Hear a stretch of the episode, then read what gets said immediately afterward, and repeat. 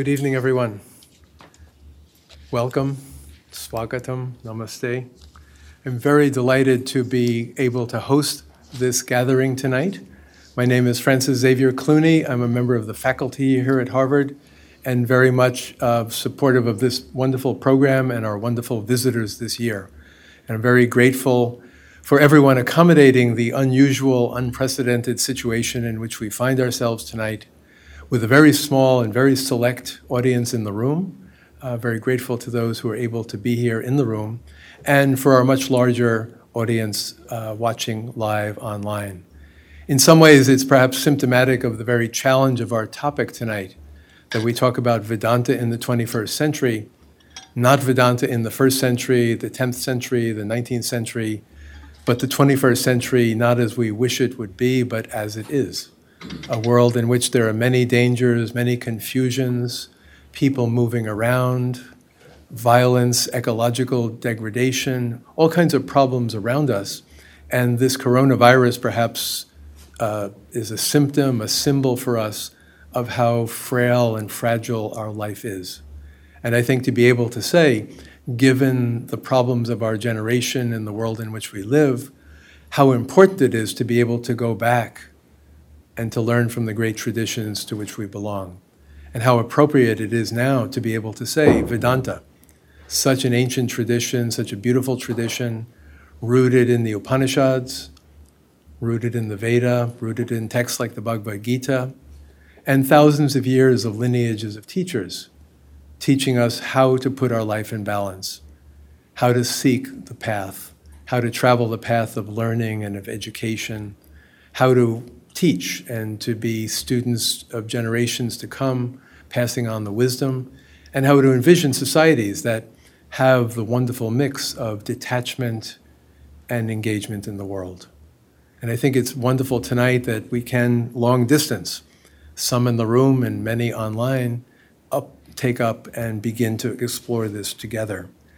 I told my class the other day I'm teaching a course on the Bhagavad Gita, a wonderful course that some people in this room are in and that uh, we should be a little bit heartened by the Gita. After all, it was Sanjaya in the Gita with the king Dhritarashtra, who from a distance, seeing with his television, is able to report everything that takes place.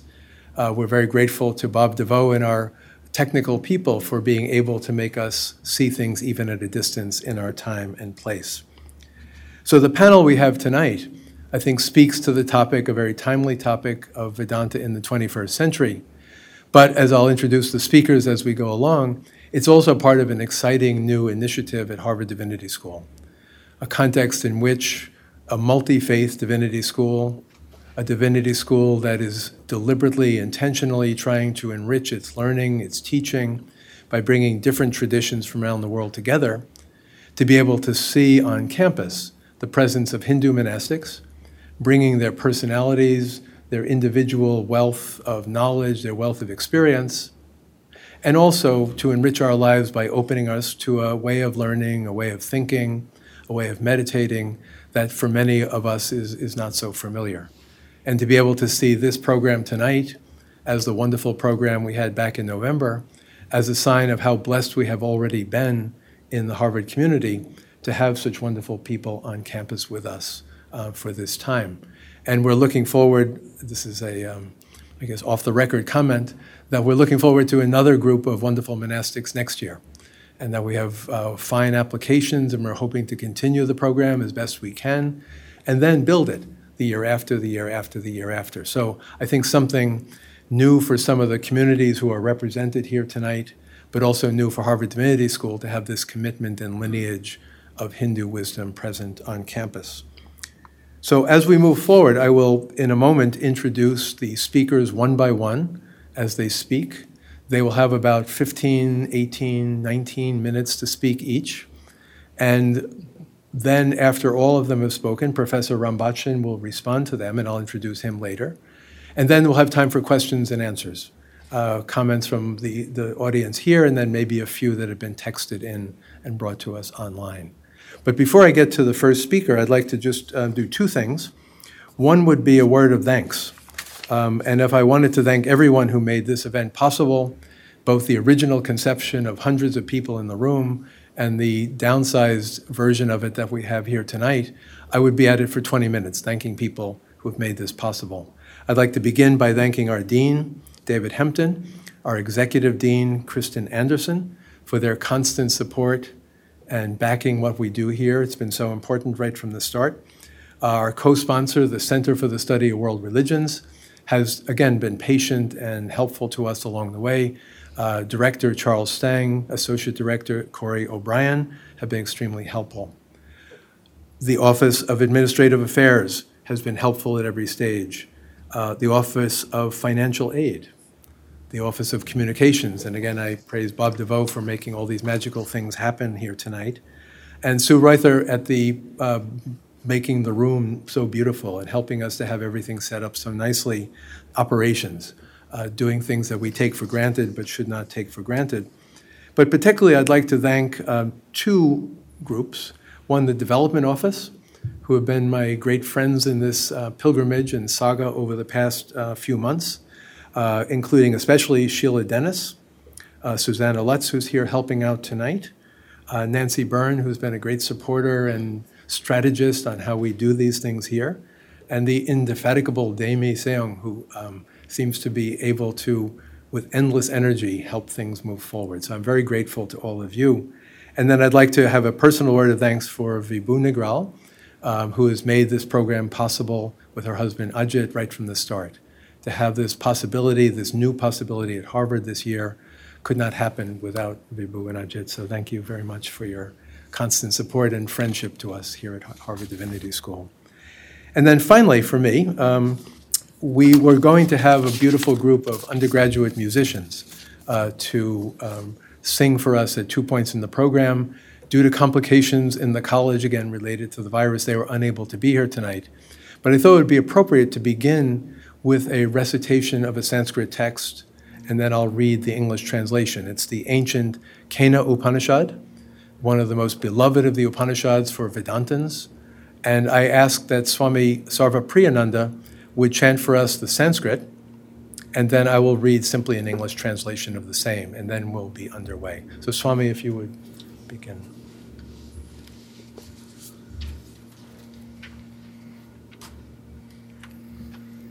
ॐ आप्यायन्तु ममङ्गानि वाक्प्राणश्चक्षुश्रोत्रम् अथो बलमिन्द्रियाणि च सर्वाणि सर्वं ब्रह्मोपनिषदं माहं ब्रह्म निराकुर्यां मा मा ब्रह्म निराकरोत् अनिराकरणमस्त्वनिराकरणं मेस्तु तदात्मनि निरतेय उपनिषत्सु धर्मात् ते मयि सन्तु ते मयि सन्तु। ॐ शान्तिः शान्तिः शान्तिः। ॐ केनेषितं पदति प्रेषितं मनः। केन प्राणप्रथमप्रैतियुक्तः।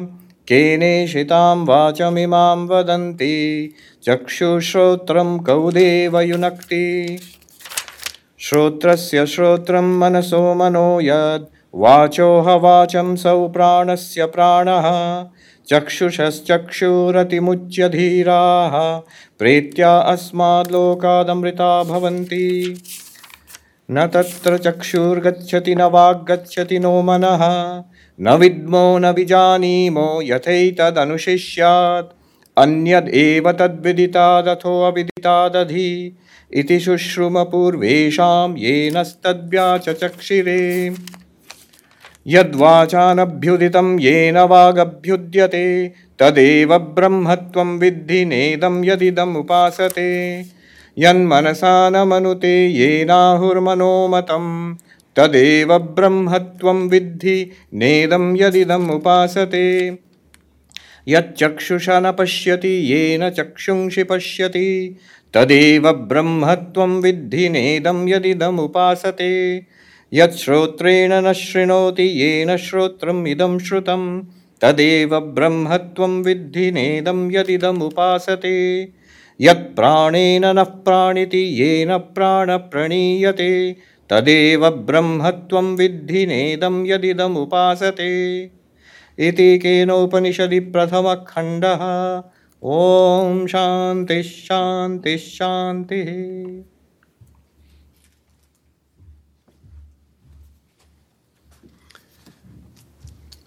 By whom impelled, by whom compelled, does the mind soar forth? By whom enjoined does the breath march on as the first? By whom is this speech impelled with which people speak? And who is the God that joins the sight and the hearing? That which is the hearing behind hearing, the thinking behind thinking, the speech behind speech, the sight behind sight. It is also the breath behind breathing. Freed completely from these, the wise become immortal when they depart from this world. Sight does not reach there, neither does thinking or speech. We don't know. We can't perceive. How would one point it out? It is far different from what's known. It is farther than the unknown. So we have heard from people of old who've explained this all to us. Which one cannot express by speech, by speech itself is expressed. Learn that that alone is Brahman, not what they hear venerate.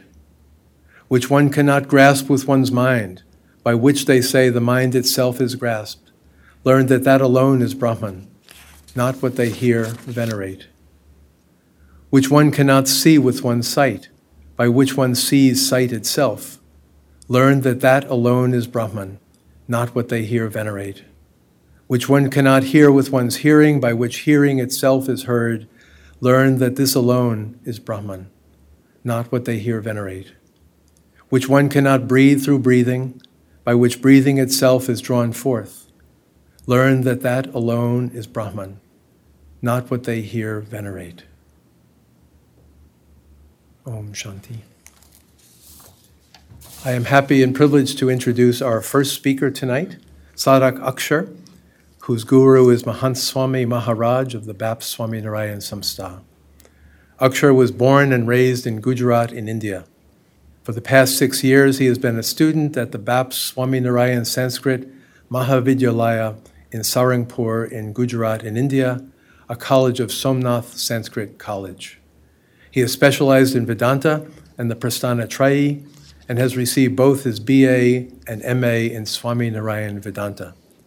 Remaining steeped in the traditional learning and teaching style of a seminary has transformed his thinking and helped shape his perspectives on religion, theology, history, philosophy, and other topics broadly related to academic life and to personal life as well. During the past six years, he has also learned as well as taught Sanskrit texts, including the Bhagavad Gita and the Upanishads. These are the texts he is primarily interested in, in addition to the vernacular scriptures of Swaminarayan Sampradaya, including the Vachanamrit and the Swamini Vato and the scriptures and practices of other traditions as well. When he is not studying, he enjoys participating in and helping organize the many Hindu festivals that occur during the year. After this year at Harvard Divinity School, he plans to join the Swaminarayan Seminary in Sarangpur and embark on the final stages of his monastic training. So let us welcome Akshar to speak.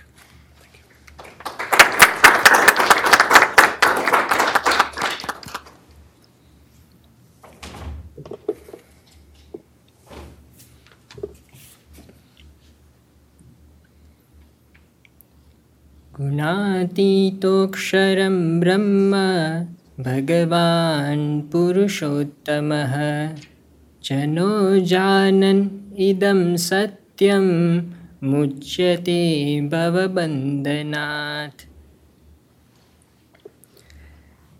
Vedant for the 21st century. It was the beginning of the 21st century, and the UN had organized a World Peace Summit. Pramukh Swami Maharaj, the guru or leader of the BAPS Swaminarayan Sanstha, had given a speech. In his address for peace, he cited key verses from the texts important to Vedanta. Isha Vasyam Idam Sarvam, Yatkincha Jagatyam Jagat. In everyone and in everything, there is the divine presence of God. This spiritual unity connects us with the entire creation. Hindu traditions, in this way, often recall and identify with verses from the canonical texts of Vedanta school. Today, I would like to dive deep into one tradition, the tradition from which I am coming, the Swaminarayan tradition, and describe in detail how the tradition interprets the canonical texts of Vedanta, namely the Upanishad, the Brahma Sutras, and the Bhagavad Gita, and its relevance in the 21st century. I will start by situating the Swaminarayan tradition within the Vedanta school. Then, I will discuss how this Vedanta might provide answers and guidance for questions that we all face in daily life, contemporary questions.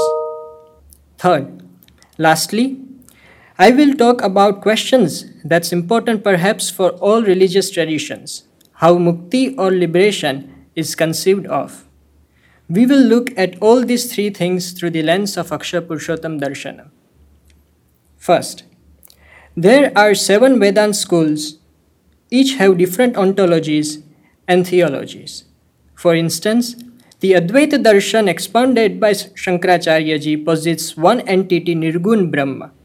The school founded by Ramanujacharya called Vishishtadvaita Darshan, posits three ontological entities Chit, Achit, and Sagun Brahma.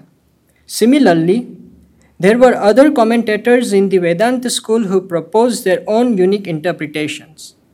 In the 19th century, Parabrahm Bhagwan Swaminarayan revealed the theology consisting of five different metaphysical entities, namely Jeev, Ishwar, Maya, Brahm, and Parabrahm.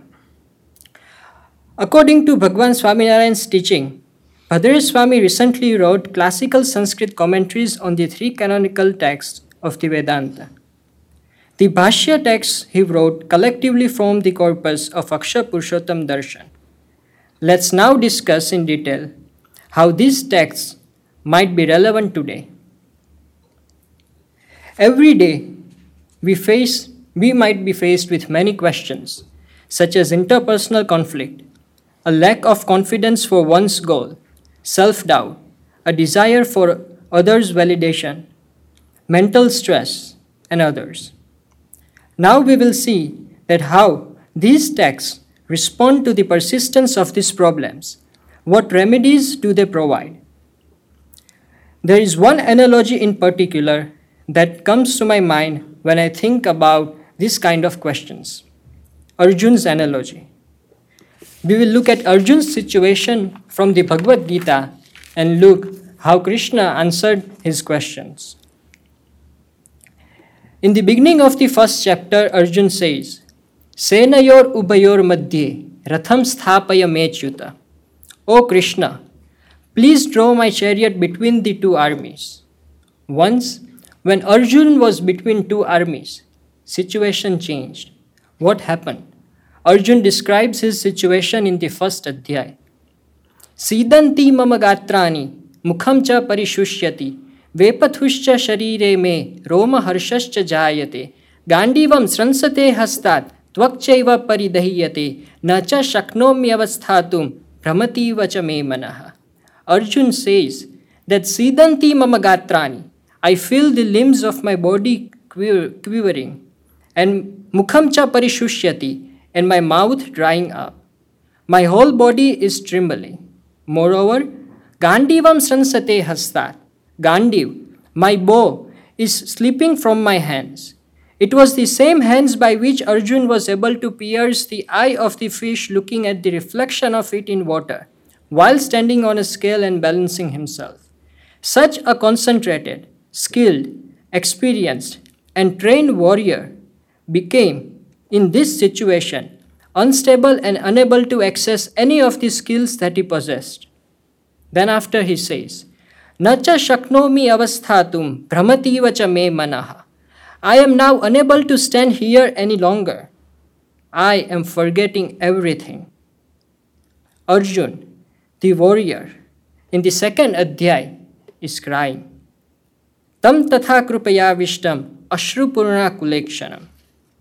Arjun, a strong warrior, was crying in front of 3.9 million soldiers. A question we might ask is how difficult must the situation have been for Arjun to have cried? I expect he wasn't an emotional person. But this situation broke him mentally, physically, and emotionally. Mentally, because he was unable to contemplate his duties. Physically, because he was unable to pick up his bow and unable to stand. And lastly, emotionally, because tears have filled his eyes. This situation of Arjun is in the first adhyay of the Bhagavad Gita. Let us fast forward hundreds and thousands of years and come to the present situation in the 21st century, the questions which we face now. Because Arjun's problems mirror some of the ones that we face in daily life. We face stress. We also face uncertain situations. We also have to make difficult choices. We also feel less certain of ourselves in many situations. Sometimes we face self doubt and sometimes we cannot lean on the ones closest to us. When Arjun was faced with similar questions, his wealth, family, friends weren't able to help him. Even his army, which was fully equipped with weapons, was unable to support him. Even his own strength was of no use as the problem stemmed from his mind. This was the situation of Arjun and the present situation which we might be facing. Now, let's briefly look at how Arjun was pulled out of this situation. The very first step which Arjun did was that he saw Krishna. But seeing alone isn't enough. He took refuge. In the second adhyay, what Arjun does is that Shishyasteham shadhimam tvam prapannam. Krishna, you are my guru, and I am your Shishya, the disciple. But taking refuge isn't enough either.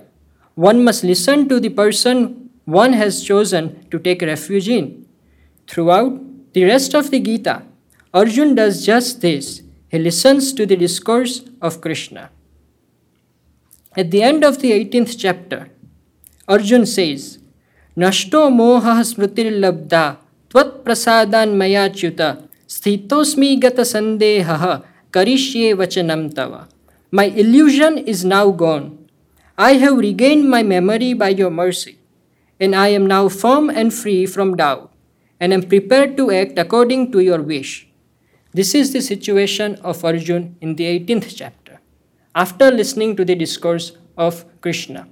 So, what we see here is that Arjun in the first adhyay, who was broken, completely broken, who was unstable, mentally, physically, and emotionally, who was deviated from his goal like 180 degrees. He was, in fact, resisting to perform his own duties. He was full of doubt. And in the 18th chapter, he is ready, strong, and confident. The external situations were the same. Something else changed. This change was brought about by the discourses that Krishna gave to him.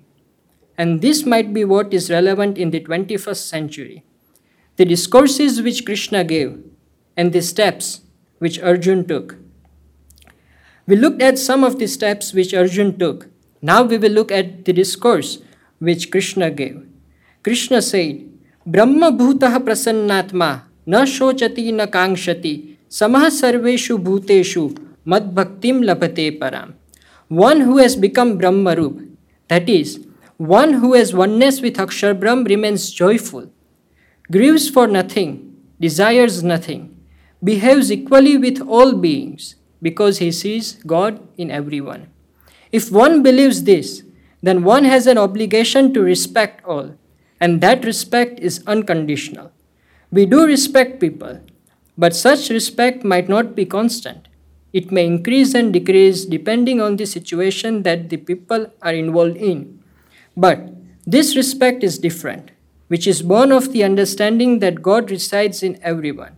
It is equal in its magnitude for everyone, regardless of individual's gender, creed, and caste. We looked at few of the questions, contemporary questions, and how the Vedant answers them. Now, we, having talked in some detail about some, the, some of these texts related to some contemporary problems that we might face, we can now talk about something that perhaps all religious traditions ask about the Param Purusharth, moksha, or liberation. By some Hindu traditions, there are four Purusharths dharma, artha, Kama, and Moksha. We will talk about the last one, Moksha, in detail. Upanishads. Upanishads primarily contain questions and answers. Questions are asked and answers are provided. Disciples seek, seek guidance from their gurus. The Mundaka Upanishad has one question. It concerns our Brahma Vidya. For liberation, acquiring Brahma Vidya is necessary. So, what's the definition of Brahma Vidya? The Mundaka Upanishad says that Yenaksharam Purusham Veda Satyam Provacha Tam Tattvato Brahma Vidya, by which the knowledge of Akshar Brahm and Parabrahm is attained is known as Brahma Vidya. But now the question arises from whom we should attain this knowledge? The Upanishad says, Sa Gurum Eva Abhigachet. Tad Vignanartham. For the knowledge of Brahma Vidya, one should go to Guru. So, what are the characteristics of Guru? The Upanishad says, Shotriyam, Brahma, and Nishtham. Shotriyam, knower of the true meanings of the revealed text, Brahma, who is Akshar Brahma himself, and Nishtham, who is firmly as attached with God, always. So, what we saw from the Upanishad is that to attain liberation, we should attain Brahma Vidya, and for it, we should go to a Guru who is Shotriya, Brahma, and Nishtha. Having met the Guru, what is the sadhana or means to attain liberation? The Upanishad says, Guror Gnanam Iva Gnanam, Vartanam Api Tatsamam, Deharpanam Tatha Bhaktau, Brahmatmekyam Tada Uchyate. It's the summary. That aligning our Gnan, that is knowledge, action, that, that is karma, and bhakti with Guru, by doing so, one becomes Brahmarup. And this being Brahmarup can be of two different types Jivan Mukti, being liberated while alive, and Videha Mukti, that is after death.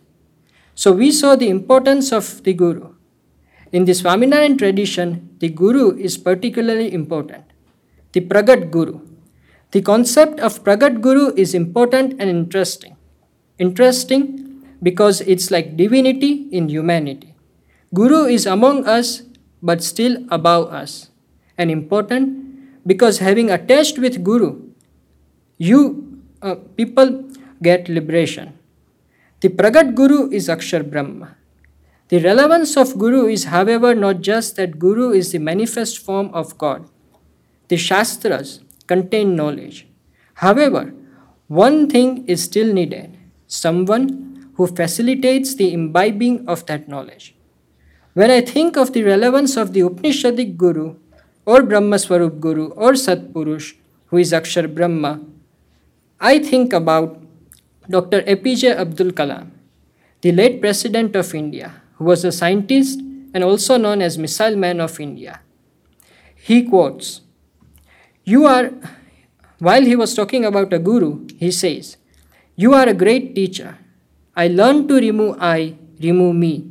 That's a great lesson I have learned. Remove I and mine. I learned from you. Unquote. There is a lot of knowledge in many shastras, but the guru is needed for one to imbibe the knowledge, that is, for one to put the knowledge into practice. To conclude, the Guru is said to be the means of all these remedies, as it is through him that one gains all of the knowledge of the Upanishads.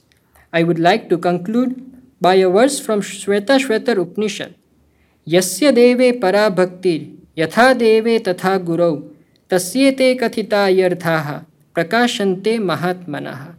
All those attainments noted in the scriptures shine forth for the great person who has the same profound bhakti towards the Guru as he has towards God. Thank you.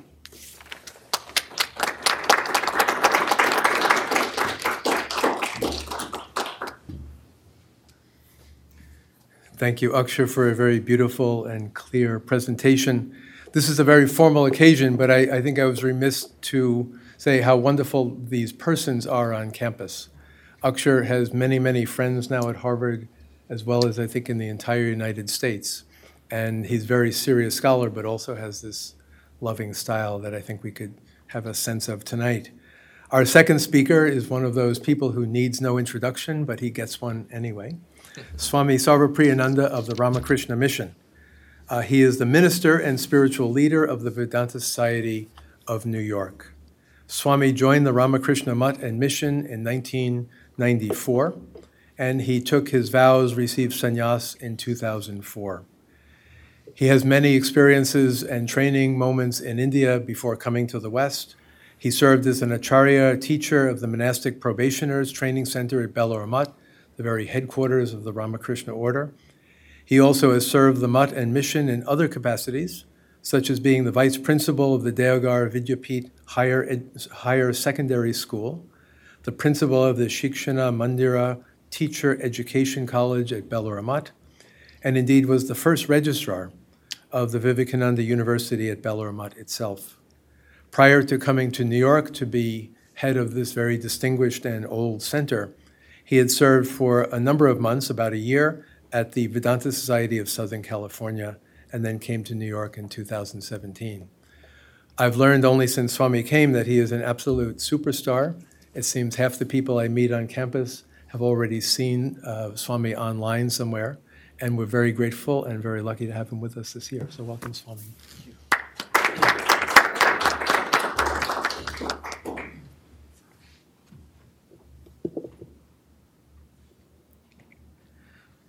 ॐ असतो मा सद्गमय तमसो मा ज्योतिर्गमय मृत्युर्मा अमृतं गमय Om Shanti Shanti Shanti.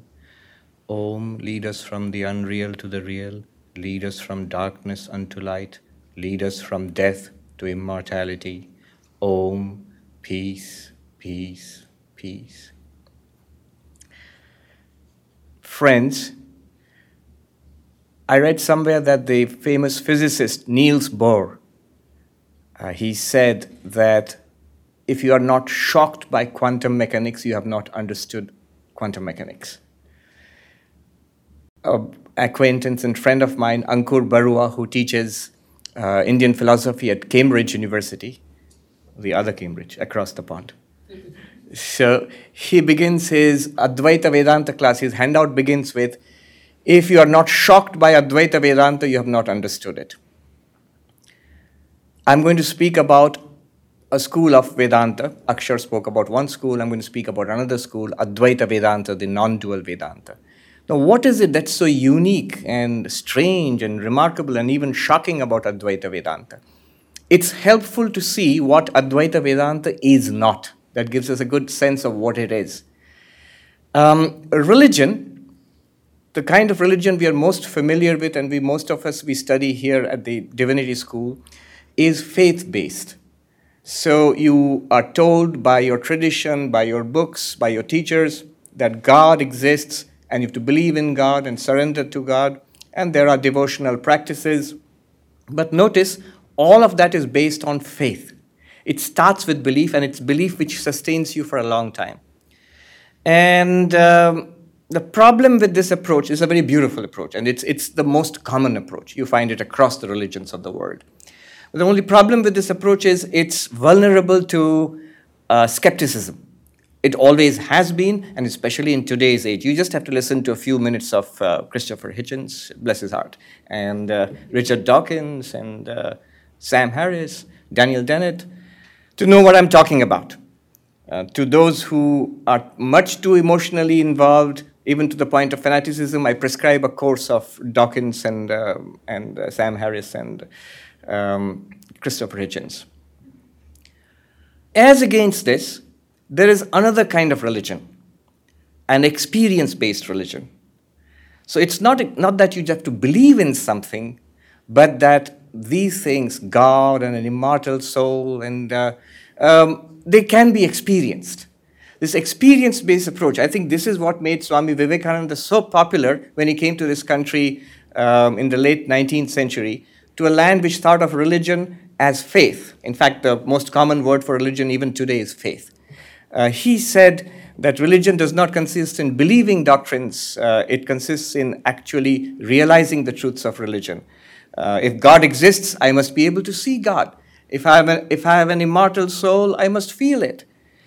The basic idea is that there are extraordinary experiences which are called mystic experiences, which, if you have them, they reveal to you the truths of religion. The claims of religion are validated by mystical experience. A classic text in the Indian tradition of this type would be the Patanjali Yoga Sutra. It was, it was no accident that Swami Vivekananda chose that, uh, that as the first book to translate and publish from the Vedanta Society of New York, his famous Raja Yoga. It's based on, on the Yoga Sutras. But even here, that's not Vedanta either. That's not Advaita either, the path of mystical experience. Even the path of mystical experience, it can be critiqued. Suppose you have wonderful experiences, you know, very spiritual experiences. A neuroscientist and a doctor can come and tell you that um, there's no doubt that you felt these things. We are not denying that. But it's just this little problem. You have a little tumor in your brain which is pressing against such and such nerve, and that's what's giving you these experiences. It does not really tell you that there is a God or an immortal soul or that we are all one. In fact, recently there was a very popular YouTube video about a neuroscientist. She got a stroke. And uh, for some time, because of that hemorrhage in her brain, the experience was of a feeling of oneness, universal oneness. And she talks about it, and that talk became very popular. Many people have seen it. So that could be a critique that no, mystical experience, we are not denying that you experience these things, but we can say that they don't really prove anything special to you. It just could be something neurological. So that's the way of mystical experience. Advaita Vedanta often is confused with this, but it is not a path of mystical experience. Now, let me be clear. I'm being too strict here. There is a room for faith in Advaita Vedanta, there is a room for mystical experience in Advaita Vedanta, but I want to get to the heart of Advaita Vedanta, and I think such exercises in drilling down are helpful to get at the core concept, after which you can build up again. So, no, Advaita Vedanta, classical Advaita Vedanta, is not a path of mystic experience either. What is it a path of? It's a path of knowledge. What do I mean by that? You see, mystic experiences, the problem with that is most of us don't have it. Even if they were valid and justified, and they are very valuable, but most of us don't have it. And it takes a long time and arduous practice to even to make a beginning on the path of mysticism in every religion of the world. Um, what Advaita Vedanta says, not mystical experience, not faith, but take up experiences which are common to all of us. We all have these experiences. What experiences? Waking, dreaming, deep sleep. I mean, I hope you're all in the waking state right now because Advaita Vedanta has a tendency of putting people to sleep. But, but these are experiences we all have every day. And that's all that is needed for Advaita Vedanta. Then you go to these texts and they will guide you through a process of reasoning, based upon experiences which we all have waking, dreaming, deep sleep, um, the seer and the seen, the different layers of the human personality. We're all aware of our bodies, our breath, our mind, our intellect. We're all aware of it. That's all you need on this path. And the promises, the claim is, with, on the basis of these common experiences of humanity, we will start a process of inquiry which will lead you to the, the core of Advaita, Advaita Vedanta, the the knowledge which Advaita Vedanta embodies, that we are one with the Absolute, that our real, reality is, and that we are one with God, to put it in a very broad sense, Aham Brahmasmi, I am the Absolute, and that can actually be experienced or more clearly, uh, it can be realized. It's an existing reality, not accomplished. They say praptasya prapti, that which you already have attained, you attain it again.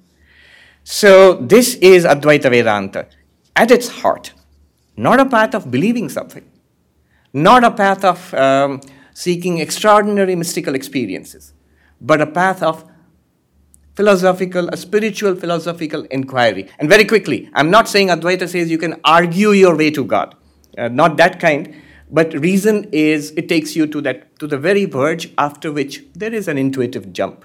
uh, that has to occur. The journey in Advaita Vedanta is not a journey in space. You're not going from here to there. Sometimes I see when you're driving around the United States, uh, you find these huge posters. Heaven is a place. Call 1800, something like that, you know. So, now what does that mean? It's very interesting. It's a place. Uh, that means it's not this place, it's that place, and you have to go there.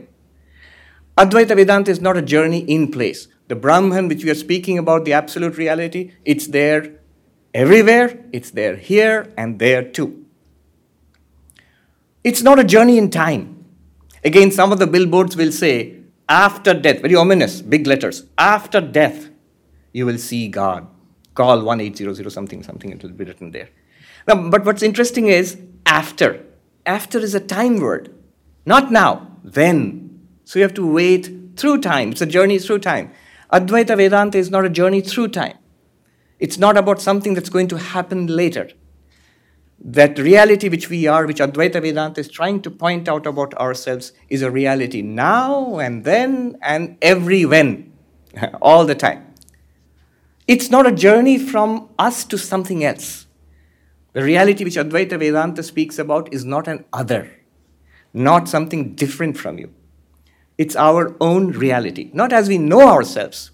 Because Advaita Vedanta claims that uh, we are terribly, terribly mistaken about ourselves. Um, Swami Vivekananda would often say, if only you knew yourselves as you really are. You know?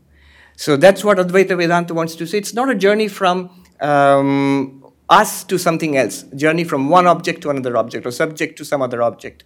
Rather, it's a realization of the reality about ourselves. Not a journey in space, not a journey in time, not a journey from one object to the other.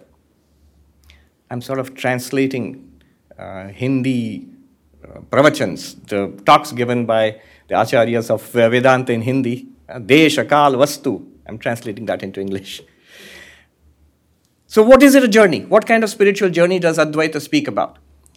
It's a journey from ignorance to knowledge. What kind of ignorance? Ignorance about our real nature. We do not know what we really are. To a knowledge of our real nature. Knowledge, of course, is a living reality and a vibrant, experienced reality. This is called spiritual realization. So, this is the uniqueness of Advaita Vedanta. It's a delicate point to make but if you think about it, you begin to see there's something really remarkable about what Advaita is trying to tell us. Vedanta for the 21st century, I'm careful about the time. I haven't started yet, that's why I was looking at the clock. Let me make a beginning. What can we say, what can Advaita give us in the 21st century? I'm going to share with you three big ideas, none of which are mine I'm just sharing them with you. Three big ideas for the 21st century from Advaita Vedanta. First, Advaita Vedanta and the hard problem of consciousness. Right now, in the last 20 years or so, and right now we are in the midst of, an, of a boom in consciousness studies, in, in research into consciousness, maybe prompted by the recent developments in technology and neuroscience. And it, it's a multidisciplinary subject. Um, there are computer scientists who are interested in it, linguists and philosophers and psychologists and doctors and neuroscientists and brain scientists. So many people are interested in consciousness studies. The question is, what is consciousness? And it's a mystery. There, almost every other day, you find new articles coming up. There either be the mystery of consciousness, one kind of article, or the other kind of article would be consciousness explained, breaking news. I always call those articles consciousness explained away um, what is consciousness? Why should it be a mystery? It's put very well by um, David Chalmers, who is the head of the Mind Brain Consciousness Unit at NYU. Uh, he coined the term the hard problem of consciousness. Why is it so difficult? There are these easy problems, easy within quotes, they're not easy, but uh, comparatively. What is going on in our brain is correlated to our conscious experiences. So I feel a pin, pinprick, maybe a pain and the brain scientist looks at what neurons are firing in my brain and correlates. Oh, those firing of those neurons is causing this pain. So it's a sci- science of correlations. This kind of neuronal activity is related to this conscious event. That's one kind of consciousness studies. There is another kind. the hard problem of consciousness. How is it that we, all of us, sentient beings, have this inner movie playing within our heads all the time? Sights and sounds and smells and touch and thought. The Kena Upanishad, which we chanted at the beginning, the first verse starts with impelled by what do our minds think? What is it? Impelled by what shining do we see? Do our eyes see? Do our tongues speak? What is that one thing which gives us all these first person experiences? See, the question of the hard problem of consciousness, which has been formulated or reformulated in our times by David Chalmers, thousands of years ago, this very question, the Upanishad begins with this question. Advaita begins with this question and ends with its answer. Why should it be so strange? Think about it. If you just look at some of David Chalmers' TED Talks, you will see what he means. Think about it. None of the physical things here, this table, even this highly sophisticated computer, none of them have a second internal first person state. Only us. There is something what it is like to be outside, you can see the person, but inside something is going on. Inside, not physically inside. That's also something that a doctor can check. But inside, in our minds, thoughts, feelings, emotions, desires, questions. And it somehow feels like that. Even the most sophisticated machine, the most sophisticated computer, does not have that. It has only one state, the physical state. It can, you can thoroughly describe what is going on in terms of physics. Even our most esteemed colleagues across the street at Maxwell Dworkin, who come up with these fancy machines, none of them ever claims that the machines are conscious in any, any sense that we use even the most sophisticated ones. Imagine a Google self driving car and you are driving your car, and you turn the car at this corner, and the Google car also turns along with you, doing exactly what you are doing. But there's something going on in your car which is not going on there. You, the feeling of driving and sound and decision making, uh, the tension in your body, the feel of it which you have, there is nothing corresponding to that in that Google car. How is it that we are conscious? There doesn't seem to be any space for that in a deterministic universe. So we are studying this. I'm taking this course on philosophy of mind at Emerson, and I'll let you into a secret. Those folks over there, very smart folks, they think most of us are zombies. In the sense, they really do. After Descartes, who posited that there are two kinds of things, the mental and the physical. You know the famous cogito ergo sum, I uh, think, therefore I exist. I'm a thinking being and I'm related somehow to a material universe through a material body. The entire history of the philosophy of mind, uh, which we are studying, Gilbert Ryle or Smart or Carnap, is a pushback against the possibility of mind, against the possibility of consciousness. Oh, there is no such thing as consciousness. What do you mean? When you're pricked with a pin and you um, shout, ouch, and you say, I'm feeling pain, that making a face and shouting, ouch, that's pain. I say, no, no, no, no, that's just the behavior. Inside, I'm feeling something. Oh, there's nothing like that. It's just that behavior. You might think they're crazy or something, or are they zombies? But that they mean it seriously. There's a whole school which seeks to explain away consciousness as behavior. Logical behaviorism, Gilbert Ryle, very smart people. I asked David Chalmers once, these very smart people who deny consciousness, don't they get it? Don't they get the question? So he was nice. He said that Swami, they, they get the question, but they are, um, they are reframing it in some other way. That, that's not the word he used, but they, are, they, are, they understand it in a different way. Galen Strawson, who is a brilliant philosopher, I hope to meet him someday, is at uh, the University of Texas uh, in Austin.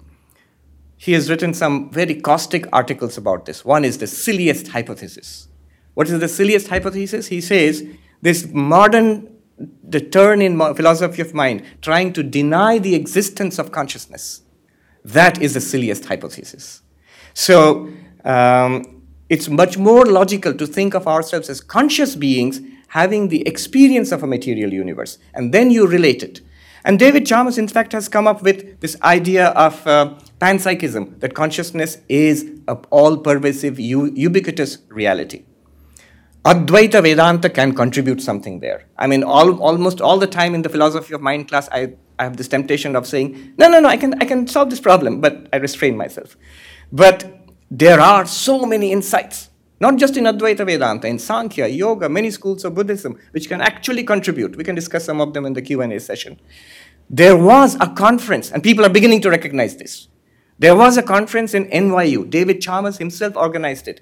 Advaita Vedanta and the hard problem of consciousness. And there were three or four of the top people in the philosophy of mind whose articles we are reading now. They're present in the room. What happened later on, you can ask me, I'll tell you. Not much happened. so that's one thing. Advaita Vedanta and the hard problem of consciousness, there's something to be done there. Okay. Two minutes for two, two more big ideas. um, the second big idea I want to share is Advaita Vedanta and um, the let's I'll call it the grand unified theory of religion. Um, just the outlines of it. The essence of Advaita Vedanta is Tattvamasi, that thou art. Now think about it. Religions of the world can be cleanly divided into these two categories. There are the that centered religions. That centered means God centered religions. And Christianity, Islam, Judaism, uh, Vaishnavism, Shaktaism, Shaivism, these are basically God centered religions. That there is a God. There is the self oriented or self inquiry based religions. Um, Buddhism comes to mind, yoga comes to mind, Sankhya comes to mind, Jainism comes to mind. So there are these two different kinds of religions and these two different approaches to spiritual life. In this room itself, if you ask, um, why am I interested in religion? Those who are spiritual seekers, you'll get two kinds of answers. One is, I'm looking for God, I believe in God, I love God, I'm searching for God. That's centered. The other one is, well, God is fine, but I'm more interested in who am I? An inquiry into myself. Self inquiry based approach. Tat and Tvam, that and thou. Very quickly, that centered religions have some, uh, the deep problem with that is that's belief, uh, that's based entirely on belief. God is fine, but the question is, does God exist? That's the whole question. That's the whole problem with the that centered approach. That's why you will find in those religions enormous eff- efforts to prove the existence of God. That problem is not there with the self uh, inquiry based religions. Nobody doubts, including Descartes, that whether I exist or not.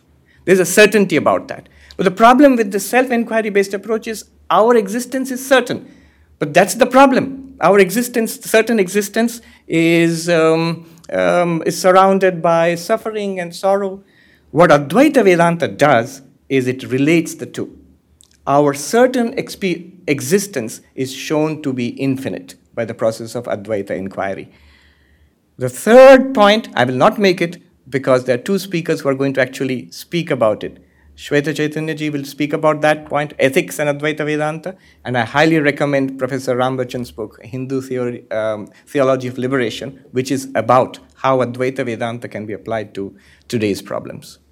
Thank you. Thank you very much.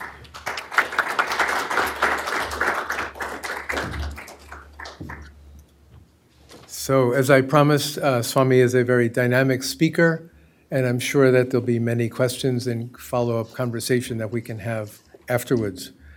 I'm very happy now to introduce our third speaker, Brahmacharini Shweta Chaitanya of the Chinmaya Mission. Uh, Shweta perhaps has the longest journey of anyone here in terms of her spiritual journey. Her Vedanta journey began when she started attending children's classes at Chinmaya Mission in Houston, Texas, at the age of six years old. After completing her undergraduate degree years later at, in Sanskrit at the University of Texas at Austin, inspiration from the Vedanta teachings of the Chinmaya mission came together intensely with her Sanskrit studies, and this in turn led her to spend a two year residential Vedanta course at the Sandeepany Sadhanalaya in Mumbai in 2014. So she moved to India and did this deeper, intensive study. And after being trained in great depth by Swami Bodhatmananda for two years there, she returned to Columbia University in New York to finish her master's degree. So, this wonderful combination of traditional learning and learning in the modern Western academy. And then, as a climax, in August 2017, Swami Swarupananda, the worldwide head of the Chinmaya mission, initiated Shweta into the monastic order under this monastic name of Shweta Chaitanya. She is now posted when she's not at Harvard in Houston, Texas. She shares the message of Advaita Vedanta through discourses offered at Chinmaya Mission Houston, in study groups across the greater Houston area, and I think increasingly also in direct forms of Hindu spiritual ministry. So Shweta, though still very young, brings an enormous wealth of experience and a very good heart to her work. So we look forward to hearing it.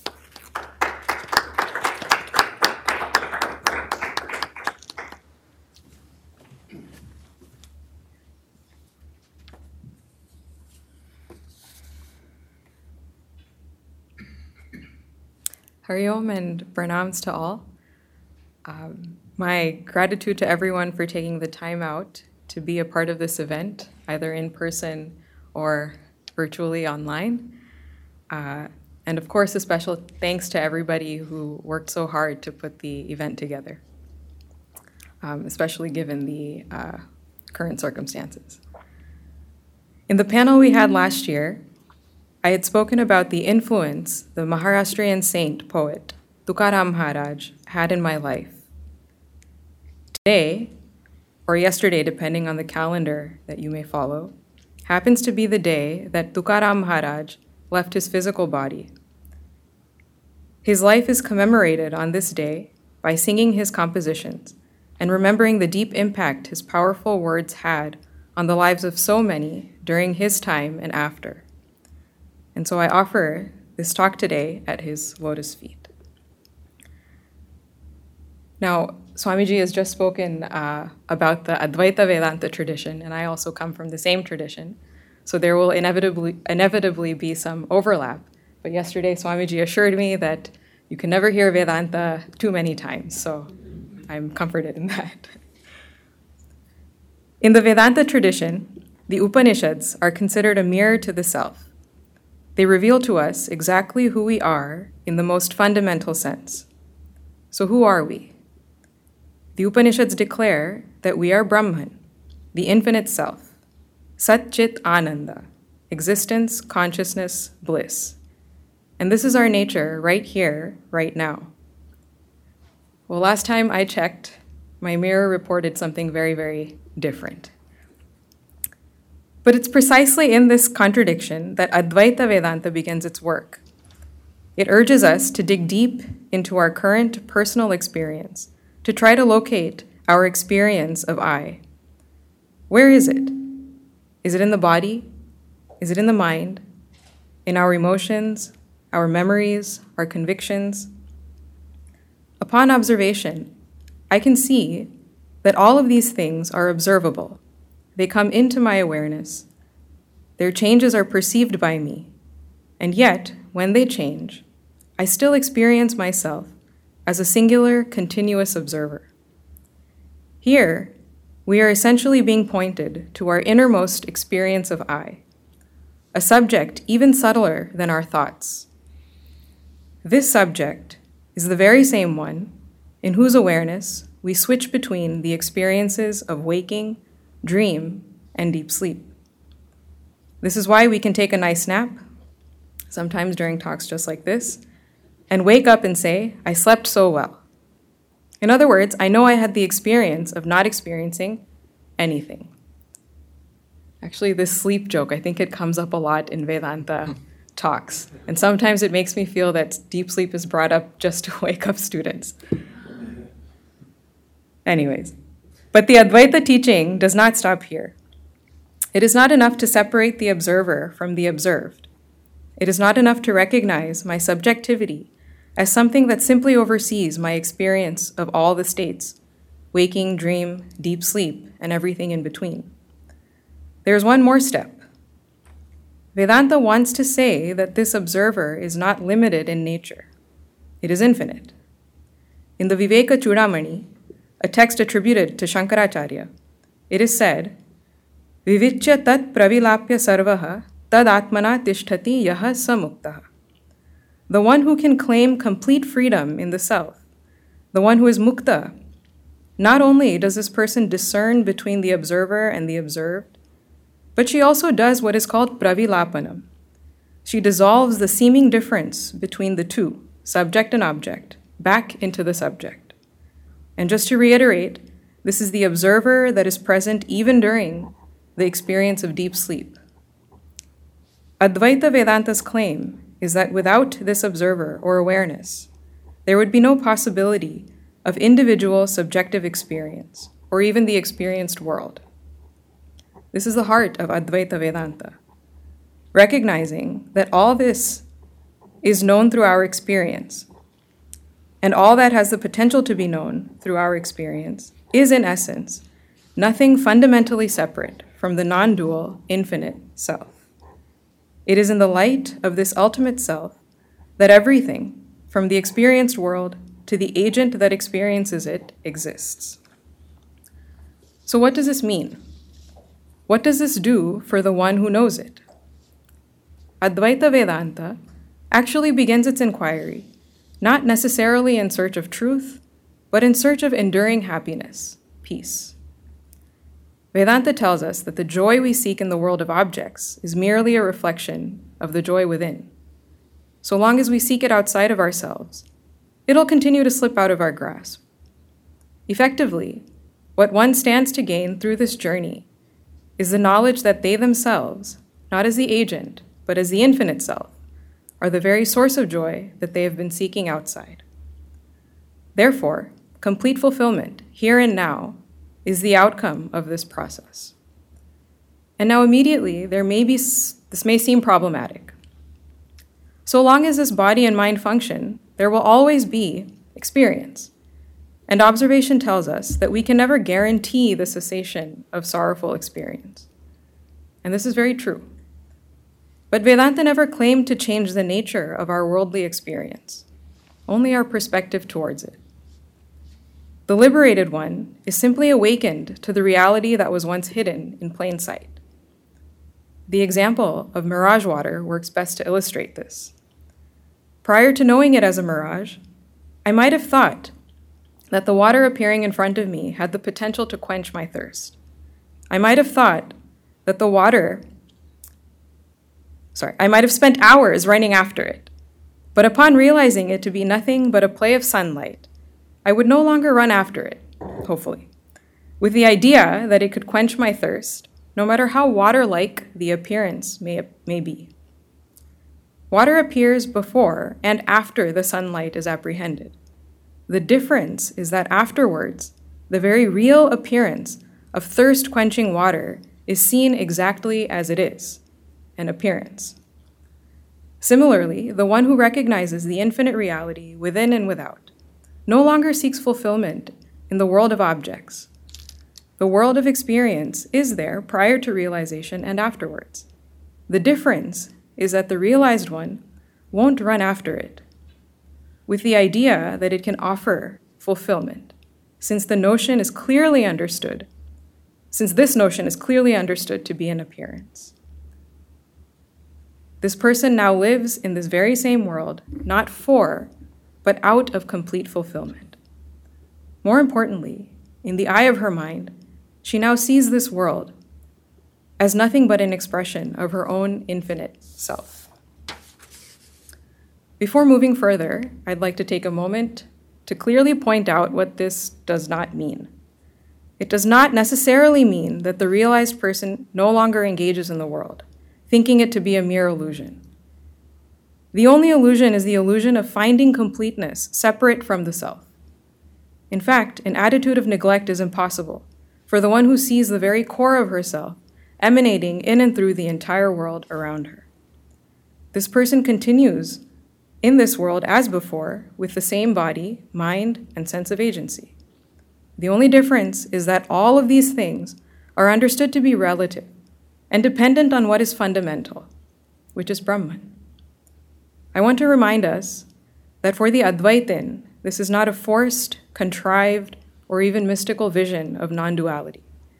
It is a clear discovery of something fundamental that can never again be ignored. For the realized one, this knowledge of non duality becomes the cornerstone for an attitude of spontaneous care, love, and empathy for all beings in the environment, since they are, undeniably, expressions of the very same self.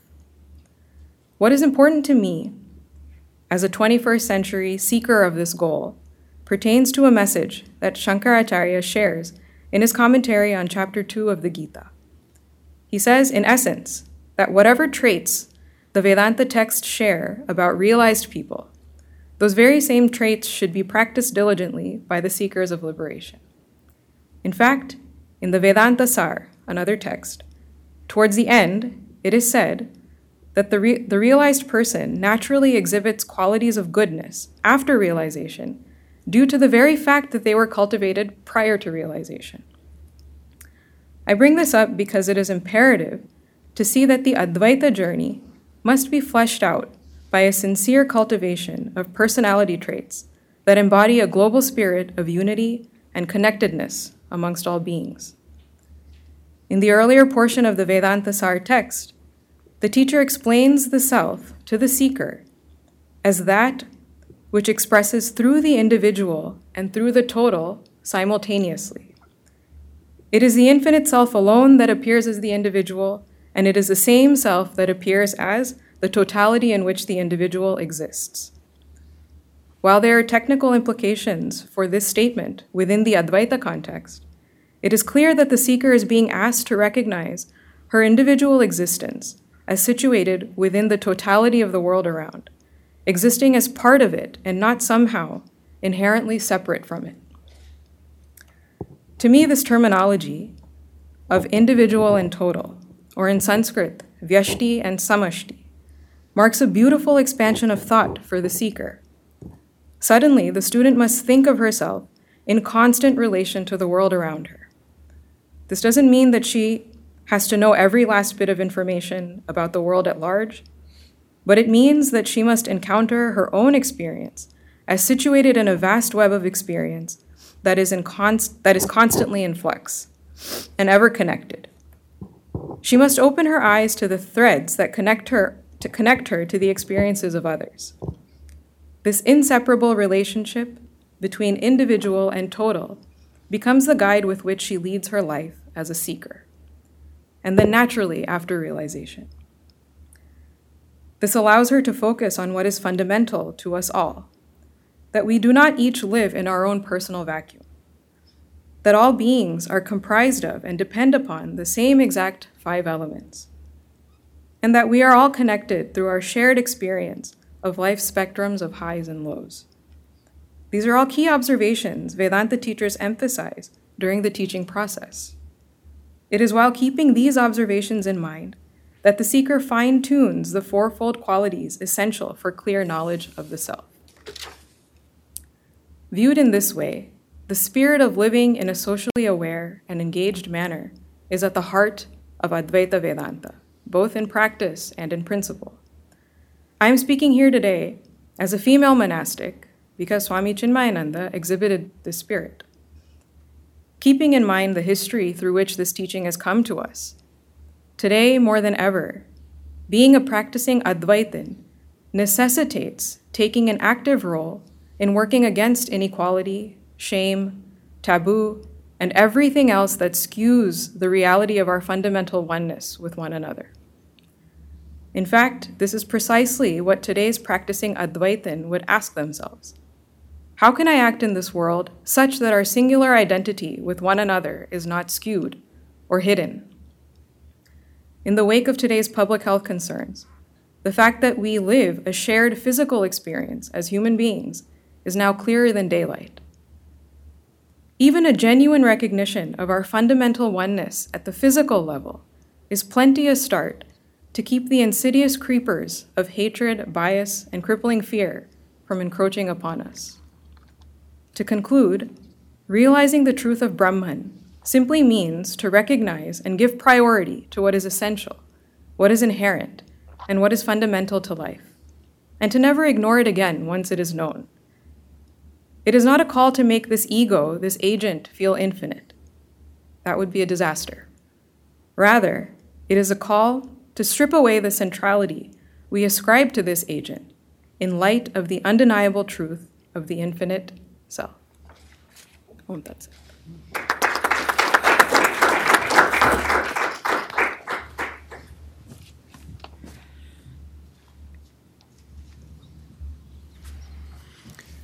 Thank you, Shweta, for such a beautiful and well expressed presentation. If we had any good sense at this point, we would simply stop and meditate for an hour or so upon the wisdom we have shared. But of course, with our in house audience and audience online, we're not able to do that. So luckily, I have somebody to pass the responsibility to to offer a few comments. We are extremely fortunate to have with us tonight Professor Anantanand Rambachan. He is professor of religion at St. Olaf College in Minnesota. He himself is a dedicated disciple of a great Swami, Swami Dayananda, and has managed over the decades to combine traditional learning and ap- academic learning as well. His own scholarly interests include Advaita, Vedanta, Hindu ethics, liberation theology, and interreligious dialogue. Among his many books, I can point to Accomplishing the Accomplished, his first one, The Vedas as a Source of Valid Knowledge in Shankara, The Limits of Scripture, Swami Vivekananda's reinterpretation of the authority of the Vedas, The Advaita Worldview, God, World, and Humanity, A Hindu Liberation of the- uh, Theology of Liberation, which Swami mentioned, and then most recently, hot off the press, Essays in Hindu Theology. He is also a renowned teacher.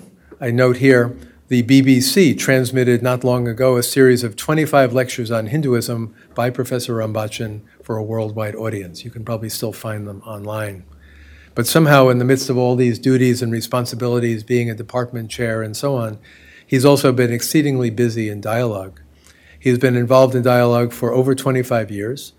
He is active in dialogue programs at the World Council of Churches, and indeed was a Hindu guest and presenter at four General Assemblies of the World Council of Churches. He's also involved in consultations at the Vatican, the Pontifical Council for Interreligious Dialogue. He currently participates as a Hindu theologian in the Ethics in Action dialogues at the Pontifical Ac- Academy of Sciences. And here I cannot but in, uh, interject that I, a Roman Catholic, have met exactly zero popes and Professor Rambachan has sent me pictures of meeting at least three popes personally, shaking hands and exchanging greetings. So he's very well placed. Uh, he also serves as the president of the board of the Arigatou International, a global organization advocating the rights of children and mobilizing the resources of religions to overcome violence against children. And finally, he was very recently elected co president of Religions for Peace, the largest global interna- inter- I'm sorry, interfaith network. So let us welcome Professor Rambachan.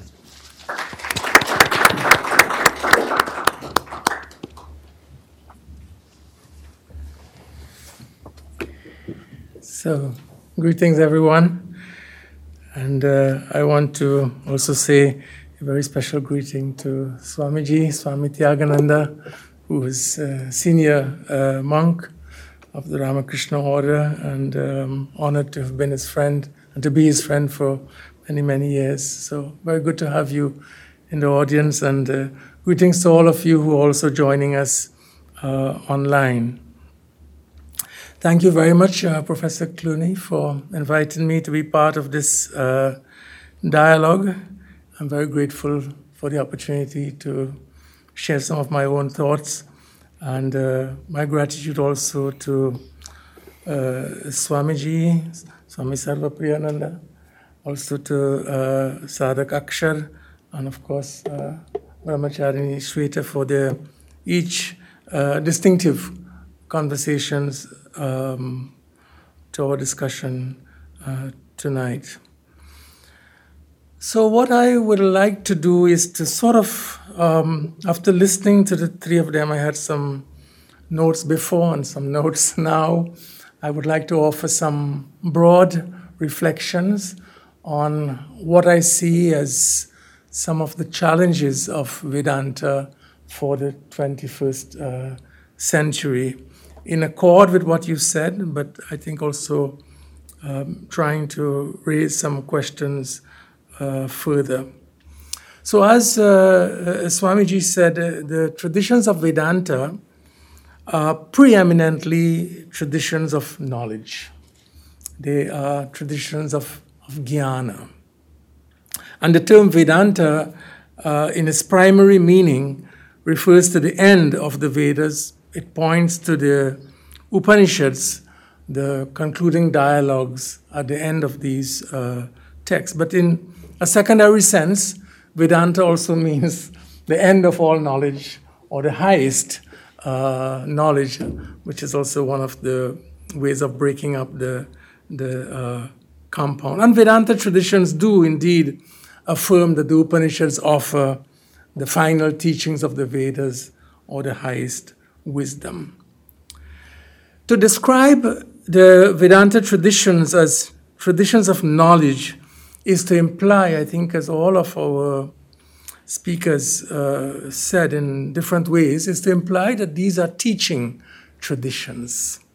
Knowledge is imparted and transmitted from a teacher, as uh, uh, Sadhak Akshar said, from teacher, from guru to student, through a process of inquiry, in interrogation, and dialogue.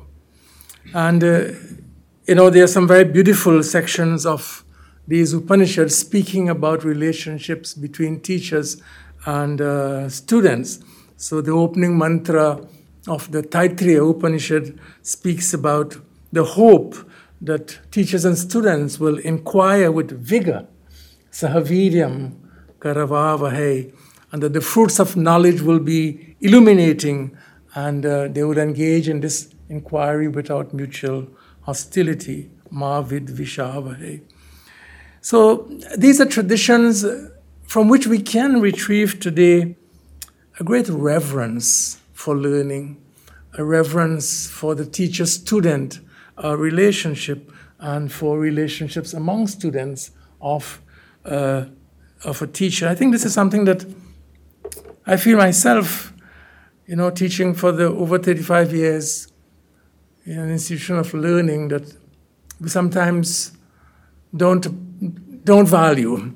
And uh, the relationship between teacher and student is, can be trivialized in a culture that does not revere um, learning.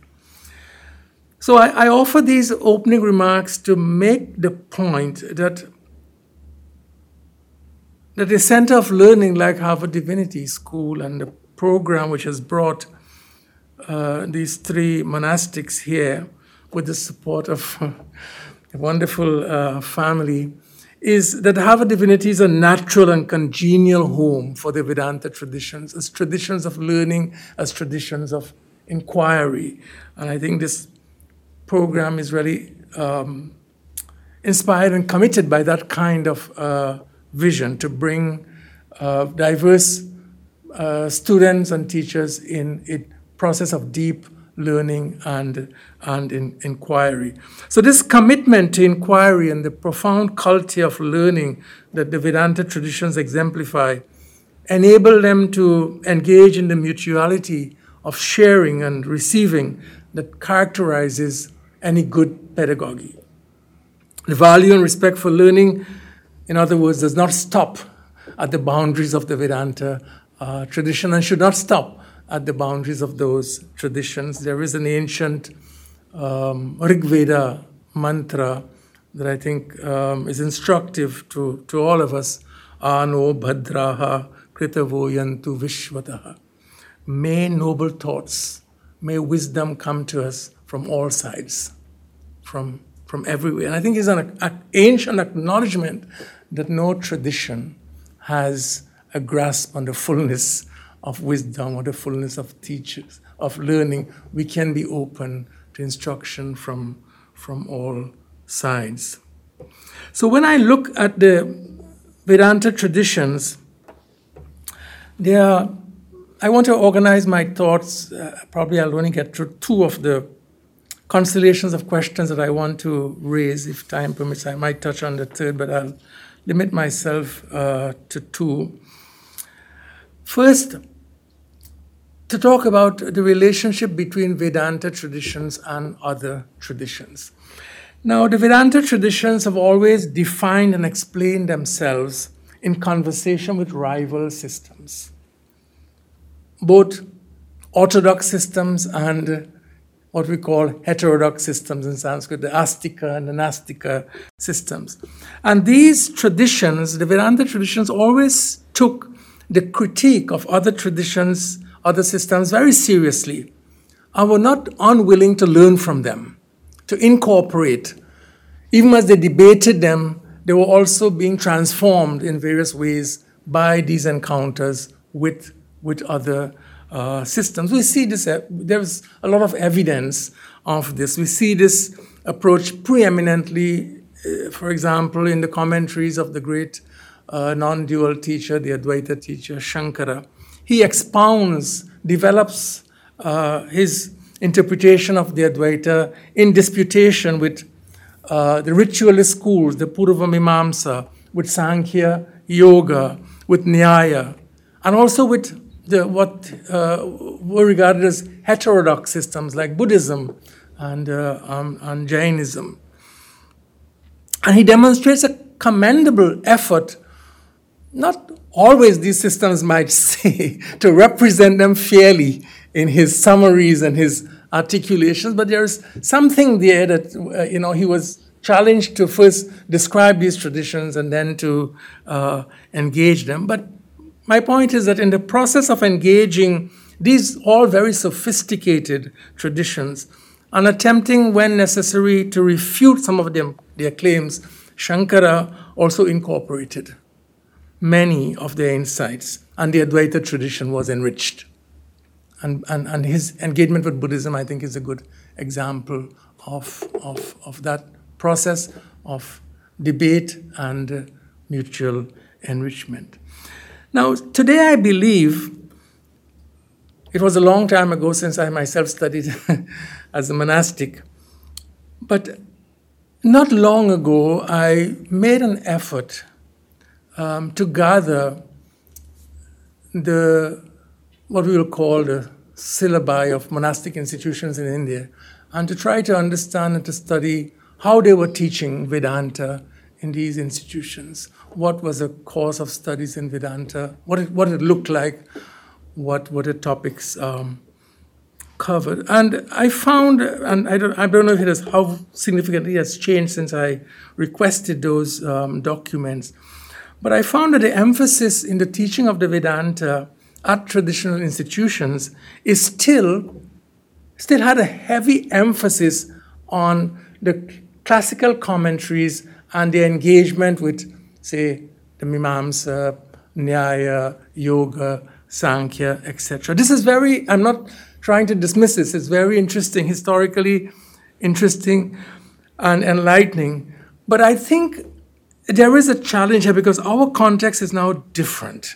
And Vedanta in the 21st century, while not giving up on that kind of classical study, has to engage with new conversation partners the circle of conversation that are important to the Vedanta in the 20th century cannot still be only the classical interlocutors of Shankara and Ramanuja and the Madhva and, and others. The living traditions, I, I want to say, that ought today to be our dialogue partners must also include uh, Christianity, Islam, uh, Buddhism, of course, Judaism, as well as contemporary secular and scientific um, perspectives. And Swamiji gave a very good example of how we perhaps can engage in conversations about the nature of, of consciousness.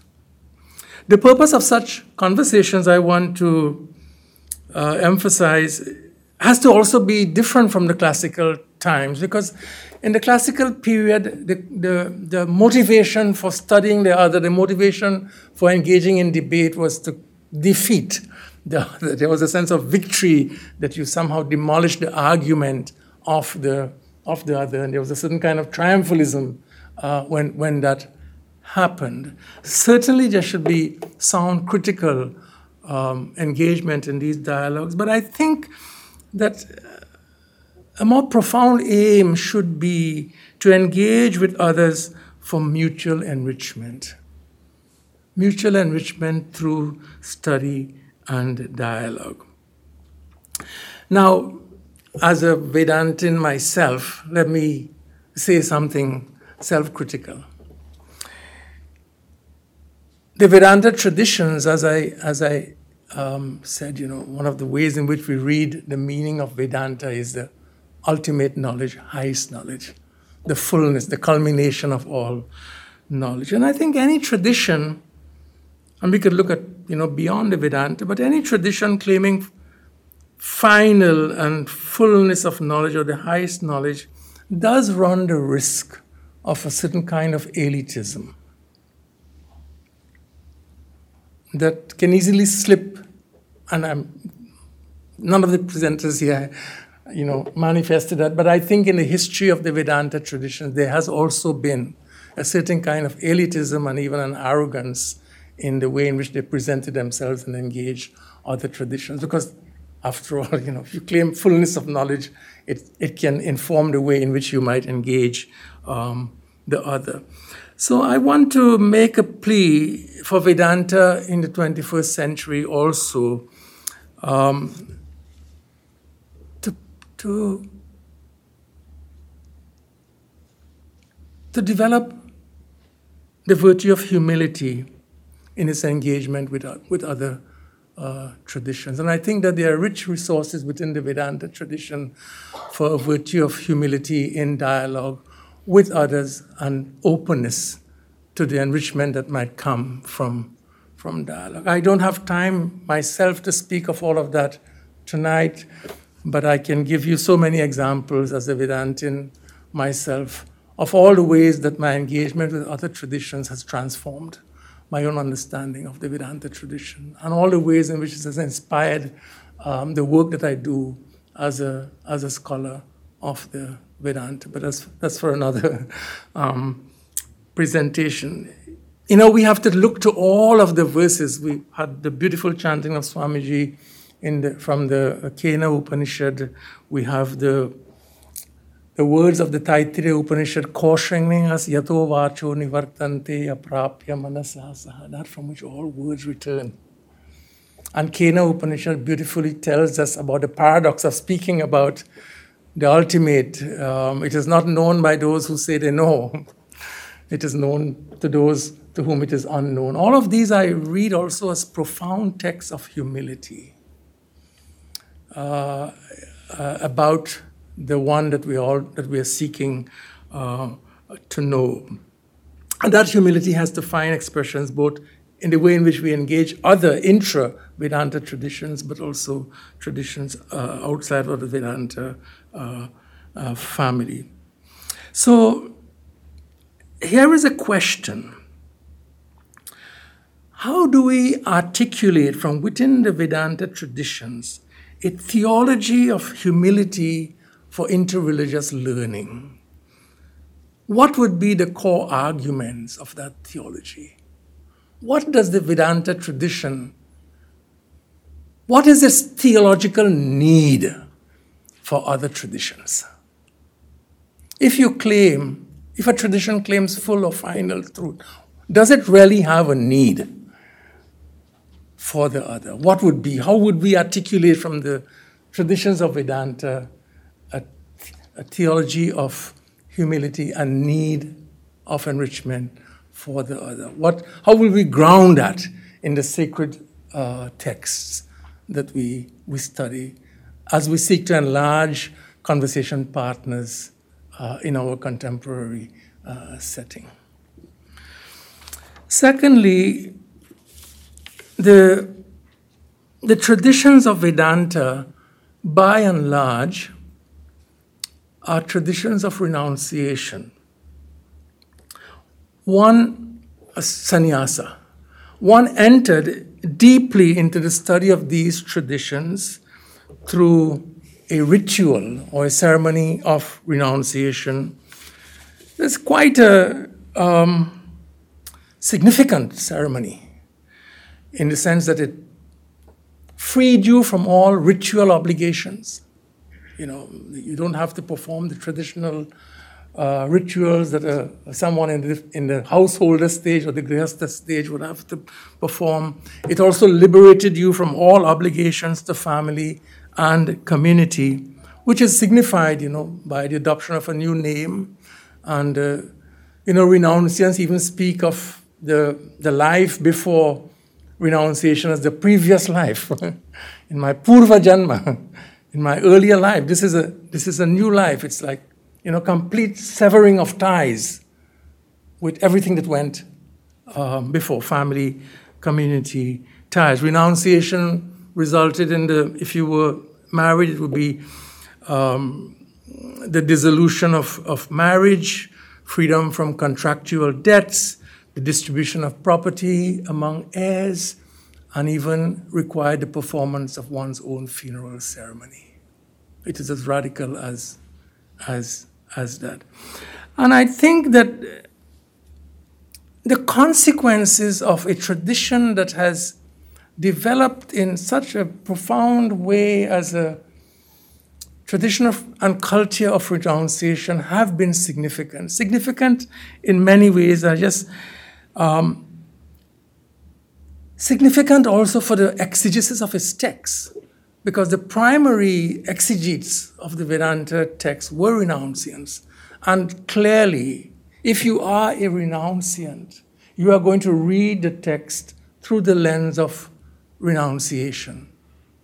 So now, when I, in my own case, you know, coming from a, a background of monastic study also, but, but, but not following, then going back to graduate school, becoming a, a professor of religion, marrying, having a family, and now very recently becoming a grandfather of twin babies. as a professor, as a father, as a grandfather, as an activist.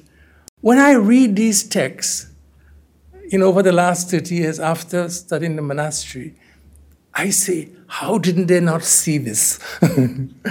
how did not how, how, how did Shankara glossed over this, this potential in this verse? And then, I, then I, I mean, obviously, he's reading it through the lens of a renunciant and the all the other possibilities of the verses will not necessarily speak um, to the to the renunciant. So, in reading Vedanta texts, such I think, and that's just a fact of life. You know, what you see depends on who you are and what your interests are. It's, it's not to decry, you know, a particular kind of reading, but to speak about the limits of the lens through which one uh, reads the read the text. Um, so, in reading Vedanta texts, such renunciant readings, um, readers and commentators are not interested in the implications of these teachings for life in the world, a, a world from which they had turned away. They were not asking, Shankara would not ask, what does this tell me about obligations to community, obligations to the world, because this was a world that one had turned away from. The exclusive concern here is, is moksha. So I believe that Vedanta for the 21st century is challenged to revisit fundamental questions about the value of the world and life in the world and human relationships. And to really ask how this tradition, how these Vedanta traditions how do we make the fullness of the Vedanta tradition available to human beings in diverse settings and relationships who are not renunciants? Is, it, is, the, is the fullness of the Vedanta tradition a privileged fullness that is available for, only for those who seek the path of renunciation, or can it enrich also human beings in all of their rich relationships and, and, and, and cultures. So,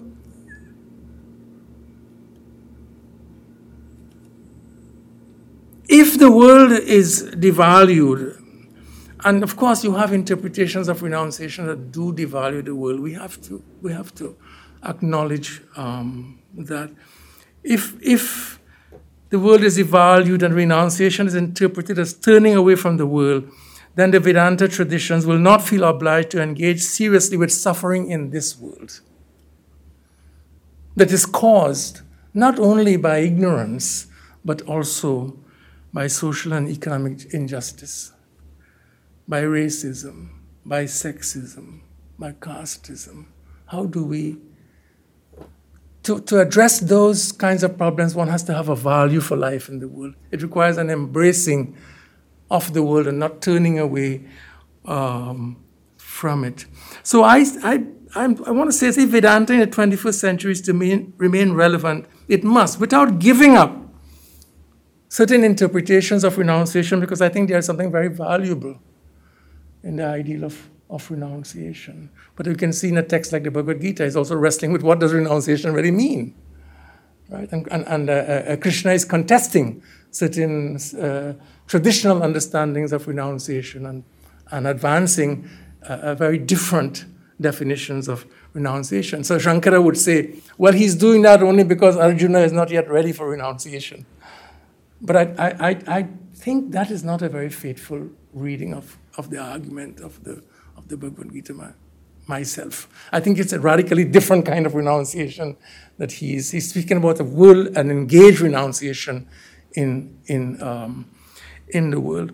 So if the Vedanta traditions in the 21st century must remain relevant with, without giving up on the centrality of liberation, it has to enlarge its understanding of what is suffering.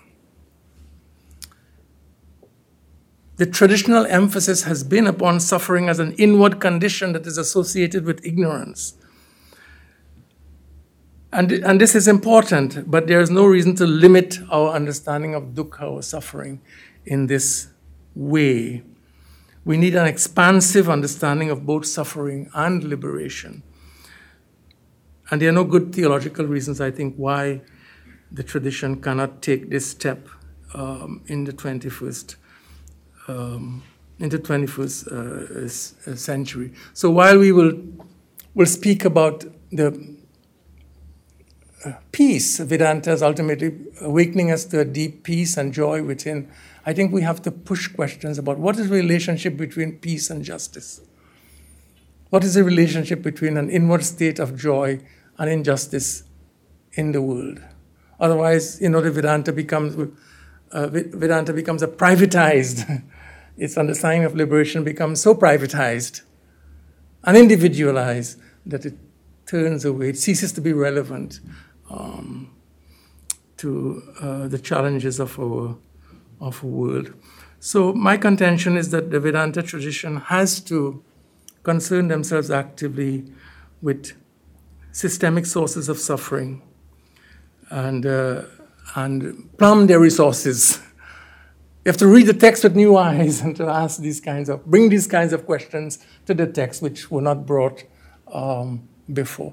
And that's why I do think that, you know, an experience, being in an institution like the divinity school where such questions hopefully are indeed addressed will be will challenge the Vedanta tradition to, to, share, but also to open themselves also up to, to learning, to ask questions that the traditions, the tradition has not asked all the questions that could be asked of the texts. These, there's a lot to be mined there still. Uh, but we need a stimulus we need the kinds of conversations that will, will, will stimulate the new questions that the Vedanta traditions uh, must, uh, must ask. I think I will stop there. So, my, my third one I will leave um, because of uh, time. So, thank you very much, Frank, again, and uh, good to be here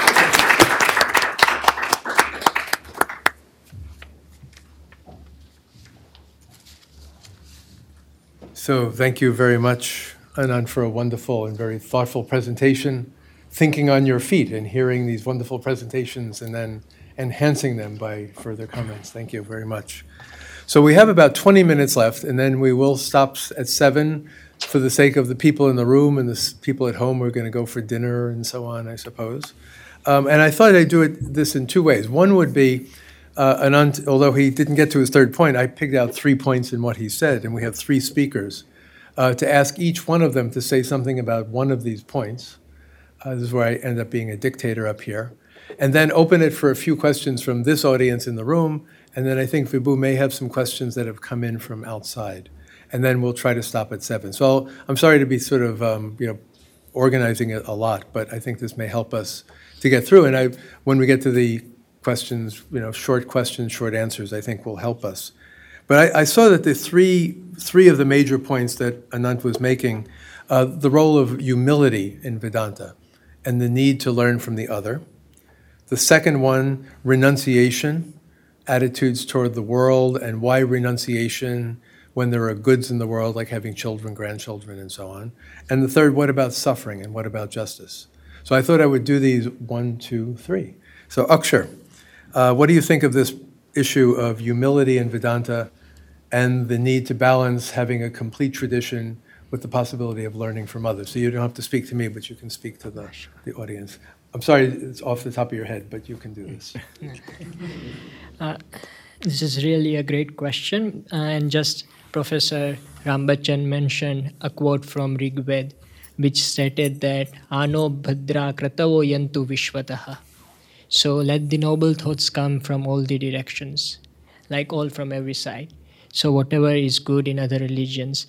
Uh, and coming back to the question of uh, humility and like humanity in uh, the Vedanta, uh, one thing which uh, I have learned from my studies is that by learning Vedanta, you start respecting. And one of the point in my one of the argument in my paper was about this: when you see God in everybody, you will have respect, and that respect is unconditional for those who are smaller than, younger than you, and for those who are elder than elder than you. So what eventually happens is that like you feel that you are das, the spirit of servitude. And like there are many verses in the traditions, uh, as like you may have heard about, uh, like Tvad dasa dasa dasanam, dasanam dasa kinkaraha, iti vilasatam nityam dasatva vaibhavamai, which states that like I am the das of the das of the das of the das of the das of that person. So like studying uh, Vedanta and uh, will uh, eventually make you humble up to the extent that you will respect people because you are seeing God in them. And once you are seeing God in them, then like the feeling of humbleness, mm. that's something I think Wonderful. that uh, we should get from this learning. Yeah. Mm, thank you so much. And the second question that I uh, discerned on renunciation is there a, a new ch- opportunity for a different attitude toward the world where Vedanta is not largely in the hands of renunciants? Swami, you can speak eloquently to this. Um, although I am a renunciant. But yes, it's true that if you read the texts, uh, Shankara's commentaries, we are reading Madhusudan Saraswati's commentaries, who is a sannyasi of, of the Dashnami Sampradaya. Um, you see again and again uh, the monk, it's the monk's perspective which is being brought up. Uh, it's the renunciant's perspective which is being brought up, and that's very natural. But I was, when I was listening to Professor Rambachan, I was immediately reminded of uh, Swami Vivekananda's uh, exhortations, both in this country and in uh, India. I think the turn which he's talking about, that was for the 21st century, it was already done in the late 19th century by Swami Vivekananda. For example, he who runs away from the world to meditate and die in a cave has missed the way. He who plunges headlong into the vanities of the world has missed the way. So if you run away from the world, you miss the way. If you plunge into the world, you miss the way. What is the way? And he says to see God in everybody, in every situation, every person, to divinize life itself. So you see the Ishopanishad very much there. The Bhagavad Gita, as he pointed out, the context was Krishna was not a renunciant. Arjuna was not a renunciant. And uh, nowhere does Krishna actually suggest directly mm. that this is only a halfway house he gives, gives him final, uh, an ultimate solution to the problems of life. So um, I think Vedanta is already in the process of uh, acclimatizing itself to this new environment. Mm. Uh, Swami Vivekananda's famous quote that Vedanta has been hitherto limited to the hands of uh, monks and scholars and pandits in the mountains and forests. I'll bring Vedanta out from the mountains and forests and broadcast it mm. in the cities of the world, which you did right here in Harvard. Yeah, exactly. Yes. so yes, so it, this is an ongoing process, but it's uh, important. That point is important. Thank you so much. And then Shweta, you get the easy one. The problem of suffering, justice in the world, and whether Vedanta really can say something about these enormous problems we face. Um, uh, yeah, so I think the idea of suffering that uh, uh, Professor Rambachan brought up, um, there definitely does have to be an expansion of that understanding. Um, within the Advaita sort of uh, monastic world, Um, not that it isn't there, but it's we're at a time where it has to be spelled out. Um, it needs to be nuanced. It needs to be looked at. It needs to be um, uh, viewed uh, for what it is, um, and not you know explained away in in a surface level sort of way. So, I, I do uh, I, I do agree with that hundred percent. Um, can Vedanta provide uh, you know one to one solutions for every single form of suffering in the in the world?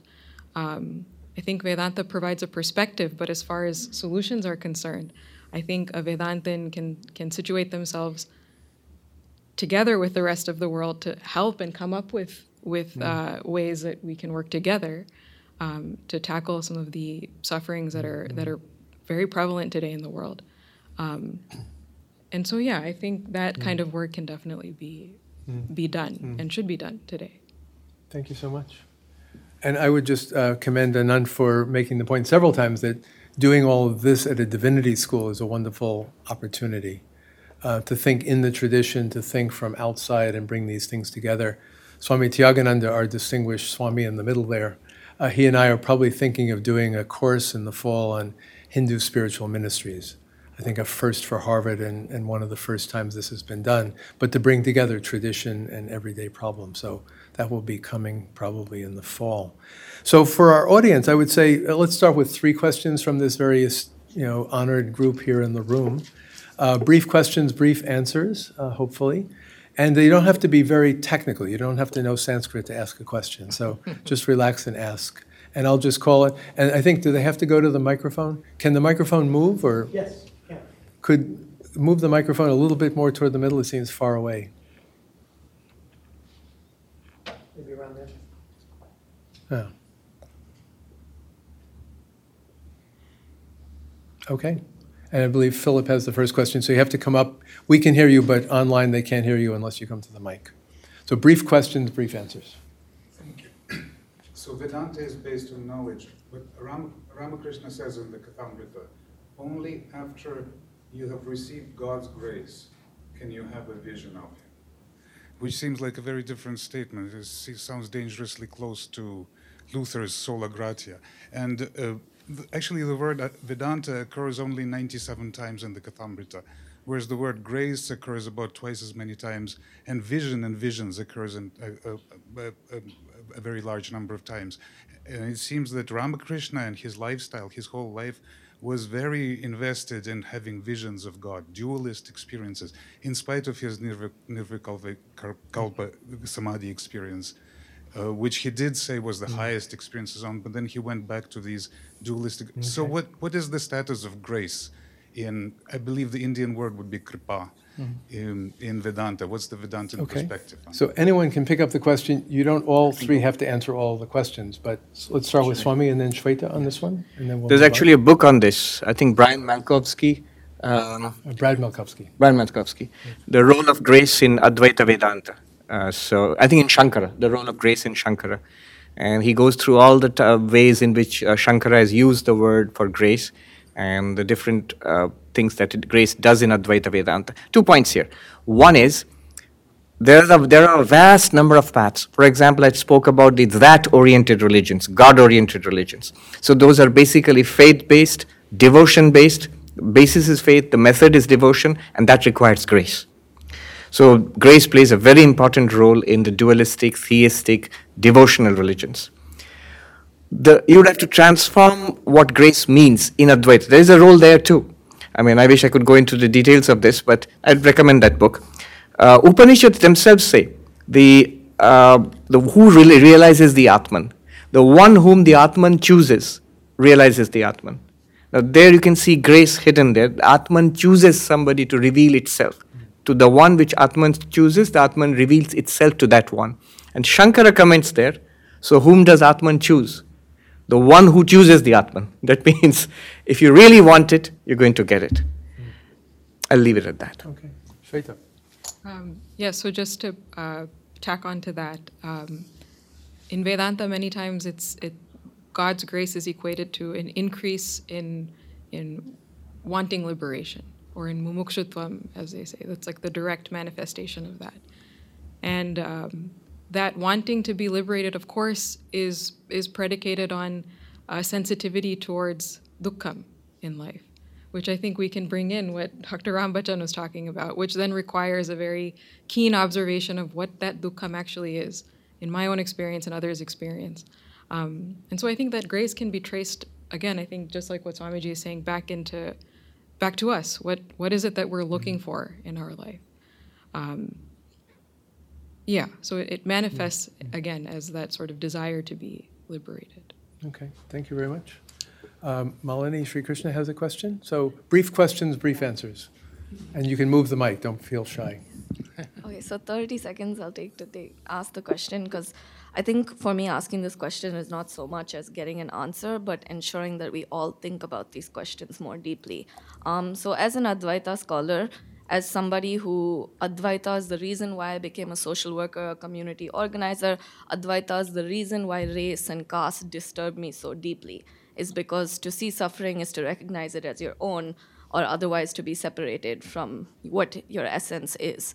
So re- the question I really want to ask one is, um, well, I constantly see that when I think of renunciation, I think of being able to escape so much of the suffering of witnessing other suffering and on a personal level not necessarily like how it actually happens. And in the same case with arjuna right is he's on the battlefield. He would rather do anything except fight his family but that is his duty. And so I understand that, and keeping that in mind, what do you see as the responsibilities of um, monastics in the world today with the suffering that happens?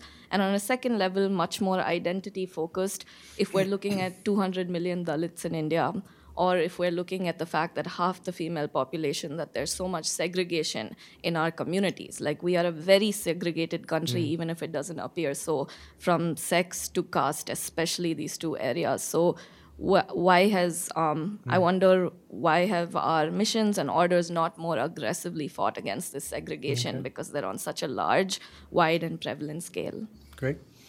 Um, so any of the four of you, so Anant, you're part of this too. Um, give everyone a chance to speak. Any one, one or two of you want to take that up? Anant, do you want to go Just first? make some quick comments. Thank you. You It's an excellent question that we can talk for a very long time about. But I think that uh, the, the gist of what I want to say is, is this that um, even when we have profound texts in the Vedanta and the Bhagavad Gita, for example, that, that we can certainly read and interpret the challenge all of the kinds of social and gender inequalities that you um, identified. The broad trend of exegesis has been to speak of oneness, but, but oneness that is somehow comfortable with social hierarchies.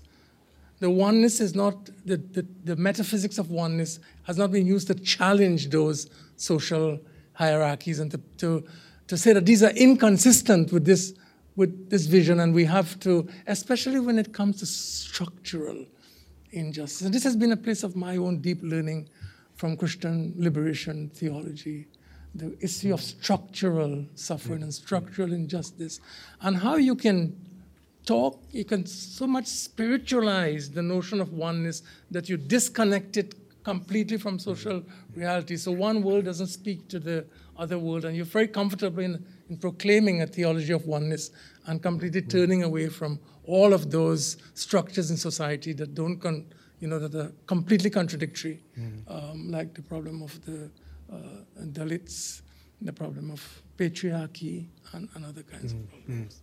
It Actually- requires a further step. Akshar, you were taking notes. Did you want to say something on this? I, know, just, I was just writing. Okay, Swami, briefly. Um, in the New introduction to New Testament class, I think it, the class is held right here or in the other class there. Yes, um, we are right now talking about slavery and Christianity, and how the Bible was used to, in some senses, to support uh, slavery, and how it was used to fight against, uh, to protest against slavery. How going all the way back to Paul, uh, we find the roots of anti-Semitism. Uh, so, uh, the point is that religions have this conservative side. They tend to go with the conservative section in society That's one movement in religion. But there are also resources for change and betterment uh, of society in those very texts. So, how does a black person read the Bible? So, it's a very interesting discussion. One is you could reject the text altogether. Another is you could appropriate it, that it's, it's my text and it does not mean what you want it to mean. It's the real, a better reading is this. So uh, we were talking about this. We had a dialogue with Suraj Yengde, a very noted Dalit scholar activist at the Kennedy School. And that's what I said to him, that uh, these resources are there, uh, whether the Gita or the Upanishads or the um, Advaita, uh, different Vedanta traditions, they also belong to the Dalits. One way is to reject it, one way is to say that no, this is the real meaning. We're talking about oneness, it should mean oneness in practice also in, in all these ways. Um, so that's where we had the discussion, if you remember. Yeah. Our time is limited, so I think um, what I'll do now is invite Vibhu, who is our master of online questions, and you can sneak in your own, to pose two questions maybe from those you've received. And then we'll close with one more question from in the room. So if somebody hasn't asked a question that would like to ask, get yourself ready. So Vibhu, would you, uh, two questions? Um, You could do just one, let people answer, and then do the second.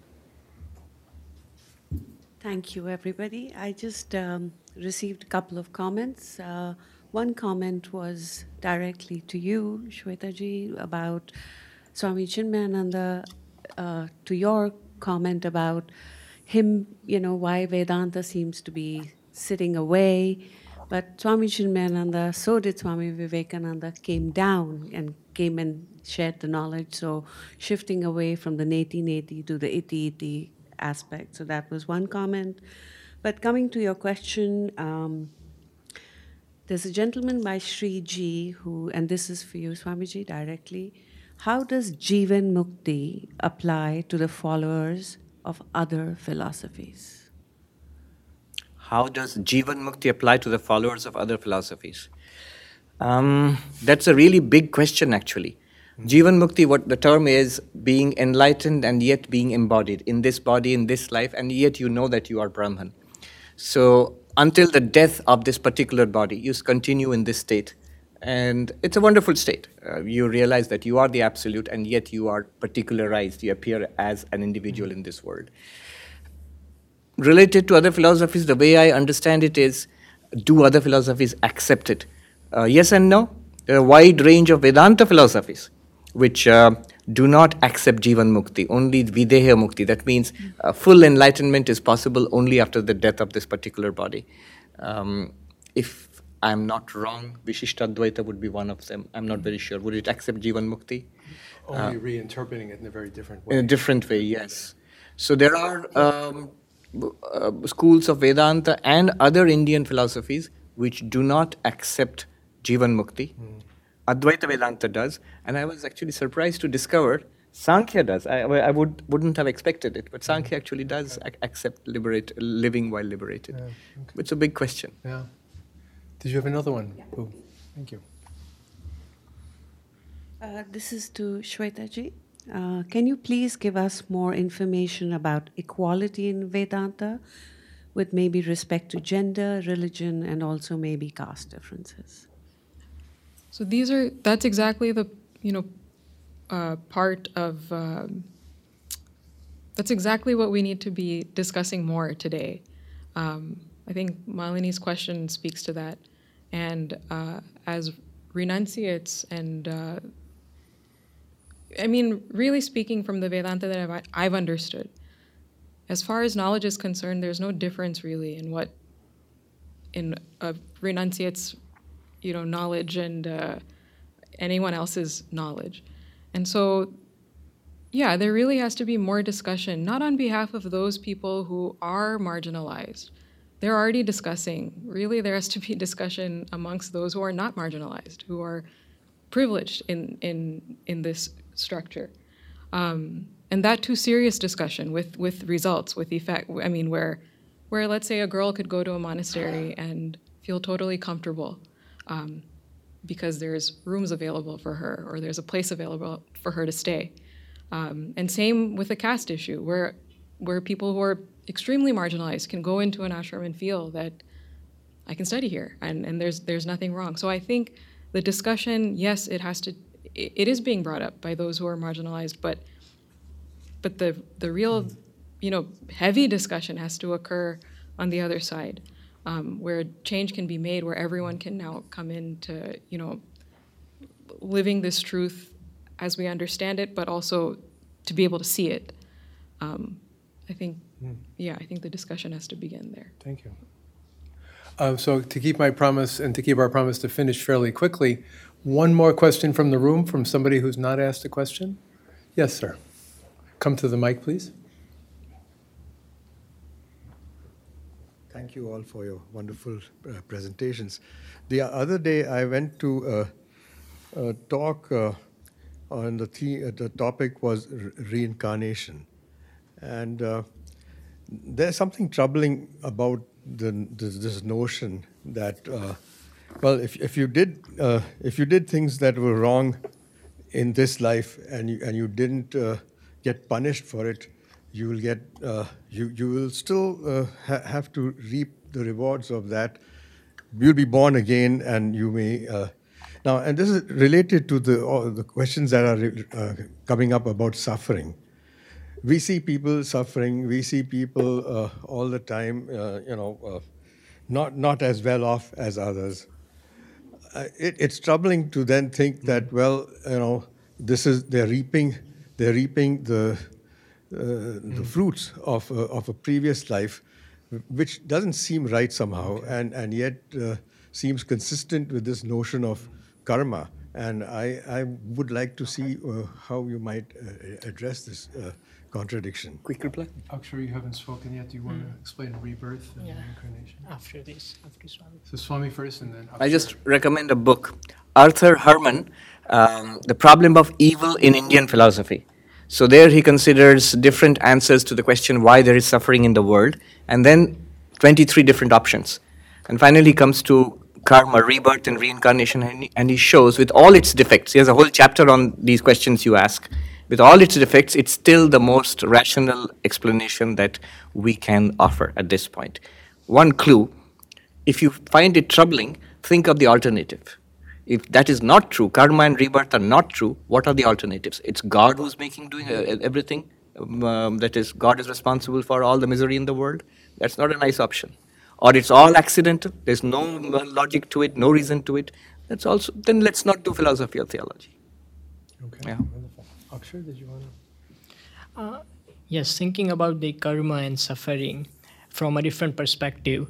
Uh, this perspective is different in the sense that a person who is suffering is currently suffering less in sense with respect to what he has to suffer for his past many lives or like in future in many lives so uh, there is a notion uh, that uh, if a person is suffering for a nail in fact he was going to suffer a lot. So it is in the in the reduced pact. Not being op- op- optimistic right now but trying to make a point here that maybe if like suffering is there that's the fact. So how uh, we can understand it and like then tackle it is something i was thinking about. Wonderful. I think one thing that this conversation proves that it was a very fast two hours, and that we will definitely have to have more of these in the future. I'd like to conclude by just a couple of words of thanks. Again, thanks to the Development Office, thanks to facilities, thanks to all those who put together this beautiful arrangement in a very difficult time where things were changing by the hour in the last few days. So thank to everyone who made this possible. Thanks to you, our, our studio audience, as they say, for you who came and um, paid such good attention and gave kind of a direct human quality. And for all of those who are online, I would say both thank you for listening and for spreading the word. This will be online soon, and everybody else can watch it. But once the uh, coronavirus crisis is over, those of you who are not able to be here tonight, you must come to campus and be in our midst. And I close finally by thanking our distinguished panelists, our three monastics, and Anand Rambachan for wonderful presentations.